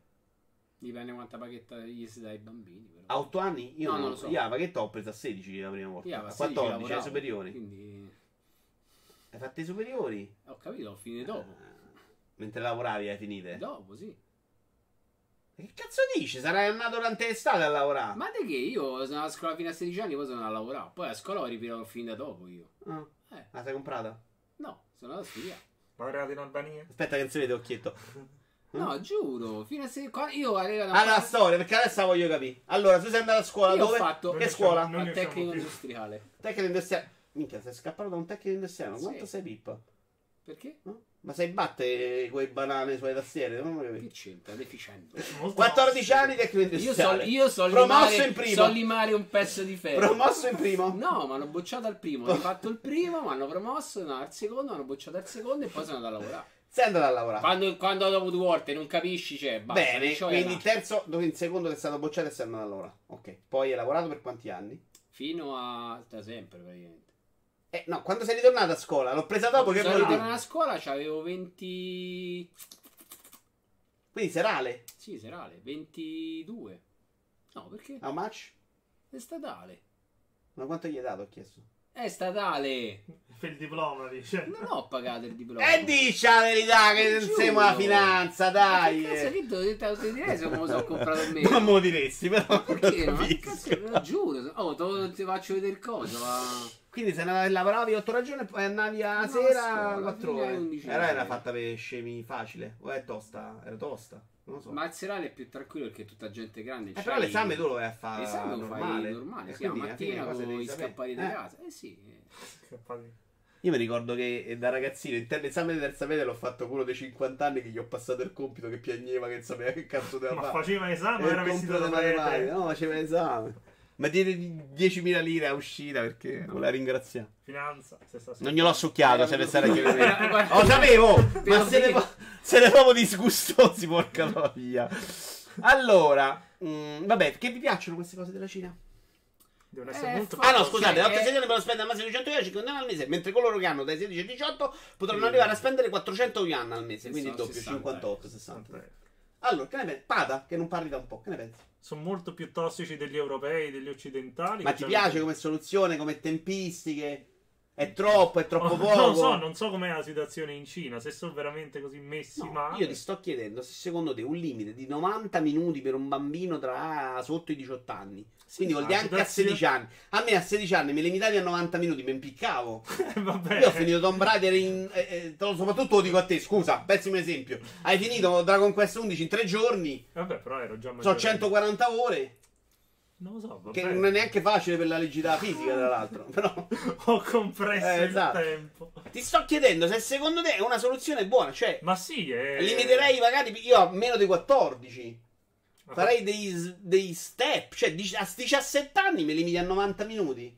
Vabbè, aumenti un po' il... Ma 90 minuti al giorno? 90 minuti al giorno da lunedì a... Ah, beh, 3 ore nel fine settimana, neanche pochissimo. Certo, io ho giocato di più. 90 ore al giorno nei feriali, 90 minuti al giorno significa arriva ai 5 a casa. Però magari un giorno non c'hai i compiti, domani il giorno dopo non andare a scuola, un po' giocare 2 ore e mezza. Con gli altri problemi. Loro puntano a staccate, non a tenere. Se il problema c'è lì. Ok, lì c'è il problema. Qui è troppo? Vi piace? È troppo poco? Ma sì, secondo me va bene. No, secondo sono molto... Io mi sembra un po' troppo rigido. È un po' rigido, però... Tra l'altro, secondo io separerei molto dal sedicenne dal resto, non aspetterei i maggiorenni. A 16 anni devi essere già in grado. Allora, io toglierei la fascia bassa a partire da 16 anni, cioè fino a 16 anni possibilmente. La prima, i giocatori sotto i 18 io farei sotto i 16, dai 16 lo considererei proprio, fai come cazzo te pare. Esatto. Cioè, a 16 anni devi essere in grado nella vita di stabilire dei limiti. Se non sei in grado devi essere preso e buttato in una borsa. A 16 anni non ce l'hai sta facoltà di poter scindere le due cose. No? Quindi va bene a voi, chiedo anche alla chat. Io... Secondo me non ci dovrebbe stare il primo step, nel senso che proprio evitare che i bambini sotto i 16 anni stanno già tossici da dove mettere... Ah, tu vuoi diminuire sotto i 16? Io sì. Cioè... a meno di un'ora e mezza al giorno? Il problema è che... mio nipote ti ammazza. Ma questo è il problema. Tuo nipote è in una fascia età in cui non dovrebbe stare incastrato con questa roba. E quello è il problema. Vabbè, sta incastrato. Mio nipote va quello maschio, poi la femmina già è un po' più breve, il problema, secondo me. Ma quello maschio va a scuola, poi va a calcio, poi mortacci di Pippo Core. Ma c'ha 90 minuti però. È un'ora e mezza del gioco. Ma questo chiede, a me sembra un po' poco. Cioè se dovessi dare un limite tu, quanto ti daresti del limite sotto? Allora, secondo me è un limite buono per lui, perché lui dice meno di 90 minuti. A me 90 minuti fino a 16 anni va bene. Io non ci farei giocare fino a 16 anni. Lui dice da meno, per me va bene, insomma. Come tetto massimo. Tetto massimo pure a me 90 minuti. Ma soprattutto se sto a giocare e non c'è il salvataggio a 90 minuti per scatti tutto, cazzo, come funziona? Vabbè, dimmi di mettere lo stand by fisso. Ma che sta matto. Leggiamo invece la nostra chat che, come diciamo prima, è di larghe vedute. Mettili caro, sti ragazzini! Oh. È Ninja, no, veramente chiedevano ciao, che Giorgetti. Gioco fosse questo in video. Se arrivi a vendere tipo 10 milioni di nuovi, 15 milioni di nuovi come Morazzon, Spider-Man in Godura, dovresti essere solo scemo per metterli al lancio del Now. Scusami? No, chiedevano, non ricordo, ho letto, chiedevano che gioco fosse quello... Non lo sappiamo. Questo è bullismo, ora chiamo la polizia. Che è il gioco del video? Sono messi male. Era Iaci. Sono messi male forte. La legge è stata fatta perché i voti a scuola sono peggiorati tantissimo per le ore passate a giocare online. Anche i ragazzi nei ristoranti cinesi sono sempre attaccati al portatile con questi giochi massivi mai visti. Ok, questa mia affermazione non fa numero percentuale, ma la cosa l'ho notata da anni. Perché sta in Cina, Passerotto? Perché non Passerotto conosce i ristoranti? Non lo so. Però... Ah, ristoranti cinesi, il ragazzino che vedi nei ristoranti cinesi. Basta che cammini, cioè, per strada, vedi che... Sì, ma secondo me la mia nipote piccola... il cellulare in mano. Mia sorella non sta facendo un grandissimo lavoro con quelle piccole. Siete in una stanza con uno che finisce il JRPG da 100 ore in una settimana. Sì, poi ci sono arrivato da solo, l'hai notato? Anche se succede, a me non dovrebbe essere una cosa che avviene per legge, ma per educazione tramite i genitori, che dovrebbero smettere di usare internet come babysitter, come i nostri genitori facevano con la TV. Abbiamo la sigla genitori tossici?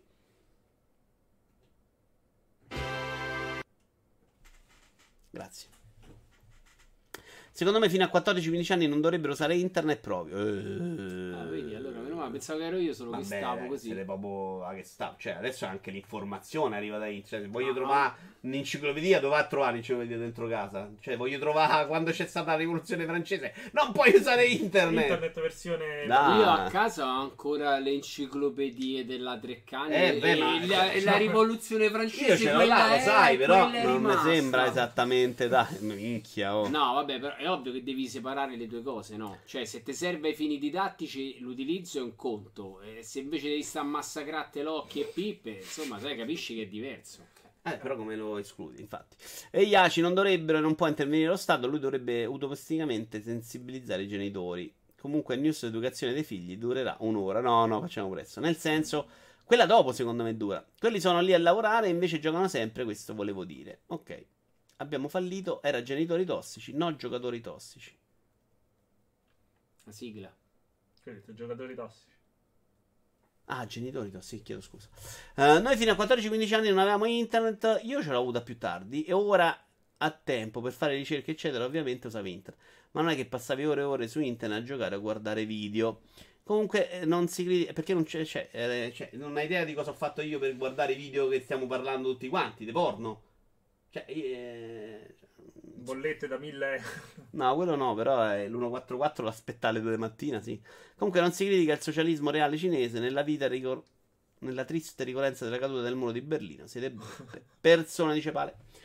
Ce ne andiamo all'ultima news di giornata, che però è divisa in due parti e che prende due articoli su Death Stranding. Tutti e due molto interessanti, vi consiglio di andarvi a leggere per intero. È spoiler? No, all'inizio. 49 minuti.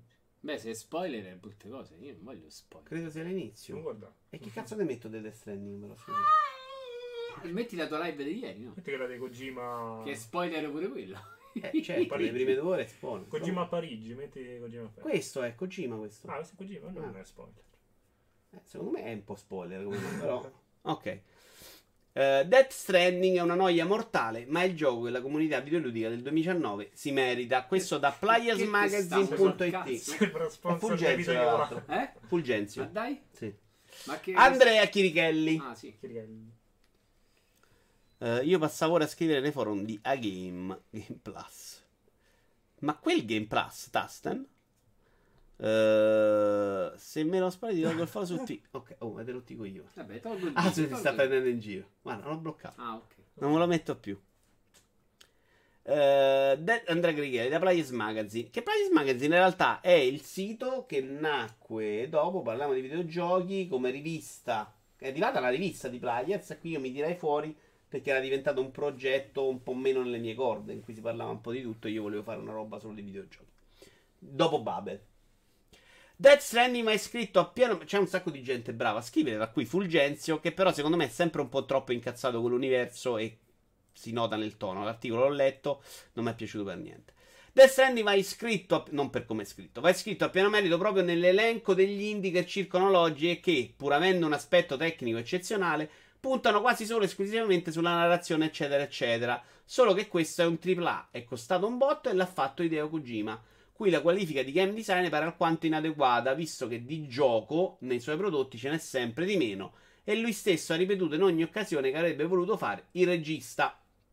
Death Stranding continua, una brutta notizia per i videogiochi. Sì sì, tecnicamente è il cesso, la recitazione è ottima, tra una passeggiata e l'altra in questo continente vuoto per andare dal punto A al punto B ci sono persino delle mediocri fasi sparacchine che si alternano alla simulazione di Amazon Prime. E io qua già sono proprio non completamente d'accordo, perché secondo me la simulazione di Amazon Prime è gioco, così come è gioco Euro Truck Simulator, così come è gioco House Flipper, così come è gioco Elite Dangerous, così come è gioco tutta sta roba di simulazioni di... Ce n'è una simulazione, si chiama Woodstock, forse ve lo faccio vedere in videos demo, che in culo. Cui crei le cose di legno per gli uccelli. Ah. PC Building Simulator. PC Building Simulator. Per me quello è gioco, perché non è gioco? Sai che è che forse... È gioco che non può piacere a tutti. No, no, no. No, questo è il problema. Secondo me è che in quei giochi che hai citato hai molta parte manuale e poi c'è magari la parte di viaggio, dove invece qui in realtà potrebbe essere che è tutto il viaggio, quindi ti devi piacere dover arrivare. Vabbè, Euro Truck è tutto viaggio, Elite Dangerous è tutto viaggio. Ok, non lo dico. So giochi devi viaggiare. Il punto è che lui dice una cosa che mi pare di aver sentito in un audio, che mentre quei giochi sono molto chiari all'inizio e te lo spiegano, Death Stranding, essendo un AAA, non rompe il rapporto col giocatore, non lo chiarisce questo rapporto. Cioè quello dice sono una simulazione, invece secondo me Elite Dangerous fa la stessa cosa, cioè ti dice sono un gioco dello spazio e poi stai a fa Amazon Prime. Davvero è il caso di premiare un gioco per la direzione artistica o la visione autoriale quando il suo cuore pulsante è pressoché inesistente? Eppure qui non sono d'accordo, perché secondo me Breath of the Wild è bello proprio nel muoverti, non in tutto il resto. Vabbè, l'abbiamo detto 1000 volte. Eppure unire narrazione e gameplay non è difficile, e questo non sono d'accordo perché non è vero, secondo me è molto difficile, infatti non ci riesce quasi nessuno. Visto che si parla di videogiochi scritto in grande, qui potrei battere i pugni sul tavolo, perché quando vedo questa descrizione io impazzisco. Perché il fatto che si chiama videogioco diventa un modo per giustificare il fatto che debba essere solo gameplay o azione a uno stato puro. No, è un nome vecchio, dato quando i videogiochi erano un'altra cosa, e quindi, cazzo, il mondo è cambiato. Oggi chiamatelo Calesse Imperiale coi tasti, ma può cambiare. In gameplay non può e non deve mai passare in secondo piano, specie nella maturazione numerica, anche perché a dare troppa corda a produzioni di questo genere si sta progressivamente snaturando l'essenza stessa del medium. Qui approdano sempre più spesso game designer wannabe che non hanno idea di come elaborare una meccanica ludica appagante. Questa è la parte con cui potrei essere più d'accordo, perché tanti indie narrativi, prendo Sea of Solitude, secondo me non c'ha è un gioco narrativo, ma non c'ha proprio nessuna base ludica di sotto. Ed è vero che fare il gioco indie narrativo è il modo più semplice per fare videogiochi, perché non devi sbatterti a ripulire una meccanica. Però a me che esistano e che lo fa il game designer wannabe frega niente. Cioè per me Stillness of the Wind con la vecchia che soffre con te, che devi muovere piano piano, è un bel videogioco. Ed è videogioco perché c'è interattività, e perché se io guardo un film della vecchia mi butto da quel balcone dopo 22 minuti a tenermi alto, lì riesco a giocare 3 ore, a rompermi anche i coglioni, ma ad avere qualcosa da quel gioco. Non so se mi sono spiegato, vero? Sì, sono molto bravo a spiegarmi, io non so. umile. Quanta umiltà. Chiedo a voi cosa ne pensate. E alla chat, ovviamente. Prima a voi e poi alla chat. Silenzio. Sì, no. Non dici niente, Paolo. No, io non... Allora, per la mia visione di Death Stranding, il mio gioco sarà proprio vedere come vado da A a B. Quindi è quello che mi aspetto al gioco. Poi se fa altro, secondo me ben venga. Se fa meno di quello, allora è merda. Però di base mi aspetto di strutturare bene il viaggio da A a B. Cioè mi aspetto che quello sia di più o meno divertente. Poi, e secondo me quello è proprio...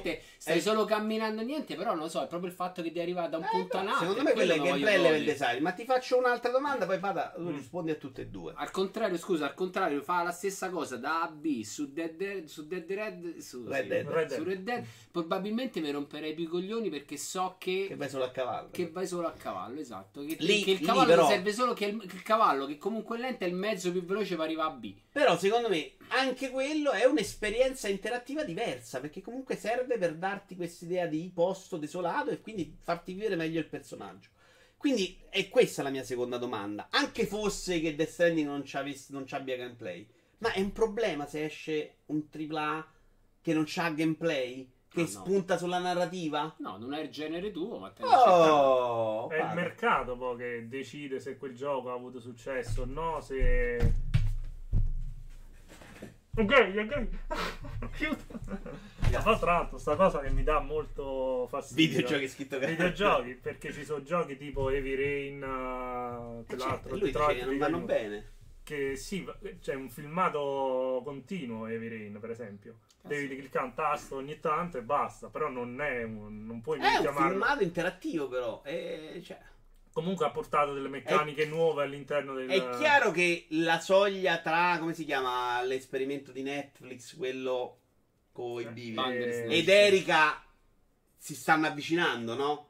Erika è molto più quella roba lì, e quella roba lì è più... Allora c'è arrivato prima Quantum Break a sto punto. No, Quantum Break è il gioco che è filmato a parte, cioè proprio separato. Quella là è piaciuto come esperimento. Mi sono rotti i coglioni con quel telefilm. Però dicevo, tra quello là è chiaro che la soglia si sta allontanando, no? Sono prodotti molto simili. Uno è un videogioco e uno è un telefilm. Però sti cazzi, cioè, qual è il problema? Sì, la gente... Se no, non mi pare che non stanno uscendo più videogiochi. Anzi, nel mercato indie la roba che te giochi alla Valfaris esce. Nel AAA è più completo, perché puoi mettere la storia, e la storia rompe il ritmo, ma non c'è niente da fare. Però ce l'hai in mente. Doom esce, cioè... Doom sì, ma a parte siamo pieni. È uscito Wolfenstein, pieni forse no nel mondo AAA. Sì, di roba proprio gameplay. È vero che la parte narrativa sta prendendo un po' il sopravvento, ma perché va verso un pubblico molto più grande. Sei un appassionato del medium, vuoi giochi e gioca dell'inch, ma non è mai stato sotto solo gameplay. Oh, bravo.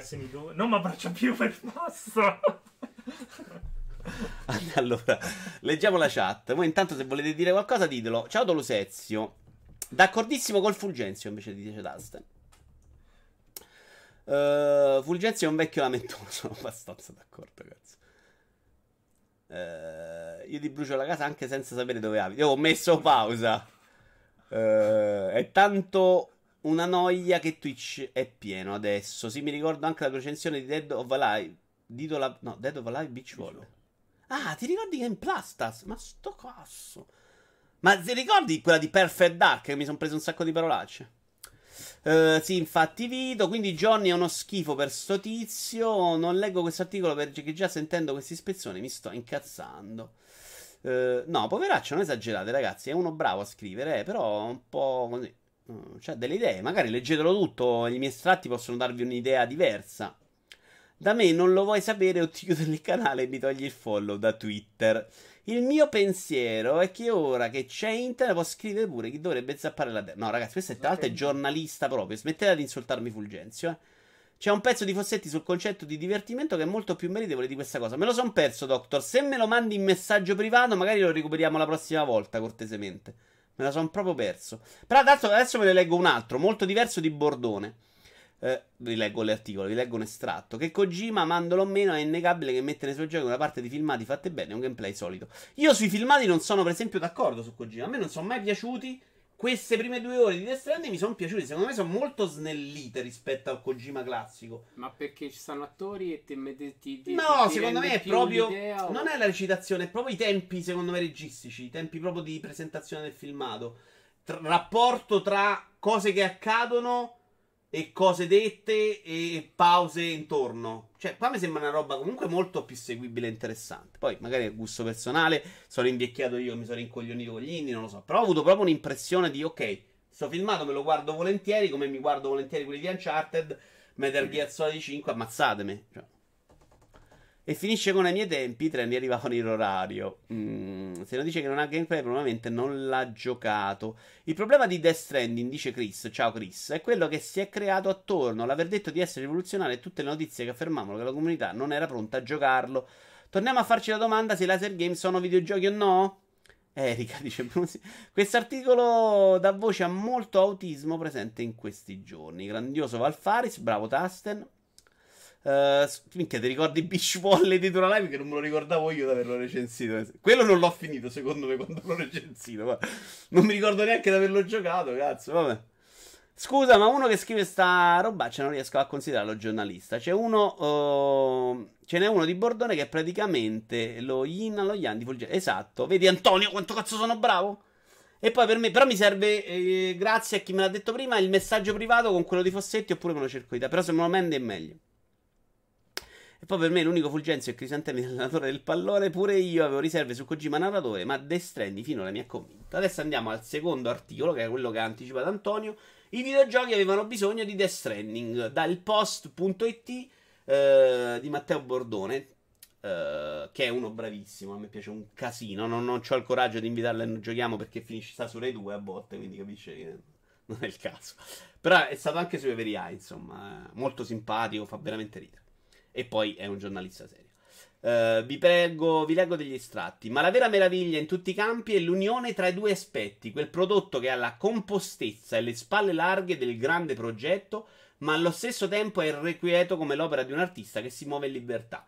Lui dice praticamente che uno degli aspetti importanti di Death Stranding per questo mercato è che si è avuto il coraggio di fare questo in un titolo così importante. Perché Euro Truck Simulator è vero che fa... a livello di meccanico, ovviamente, concettualmente la stessa cosa, ma lo fa su una roba di nicchia per un pubblico di nicchia. Questo sta portando questa roba a tutti, che è una roba che chiaramente... Ma già secondo me Red Dead era stato molto coraggioso. Hideo Kojima, Tokyo 1963, non è un autore qualunque, è l'unica figura di tutta l'industria videoludica che racchiude in sé la natura di rockstar bizzosa e di maestro venerato. Consegnare i pacchi nelle migliori condizioni possibili è l'obiettivo di alcuni simulatori spaziali, Elite Dangerous, o altri titoli gestionali. Al giocatore dopo un po' di Death Stranding infonde la stessa soddisfazione che è poi quella rasserenante delle attività manuali. È quello che vi ho cercato di raccontare spesso io quando vi dico che mi diverto a fare queste cose, cioè quell'attività di portare a compimento un'operazione.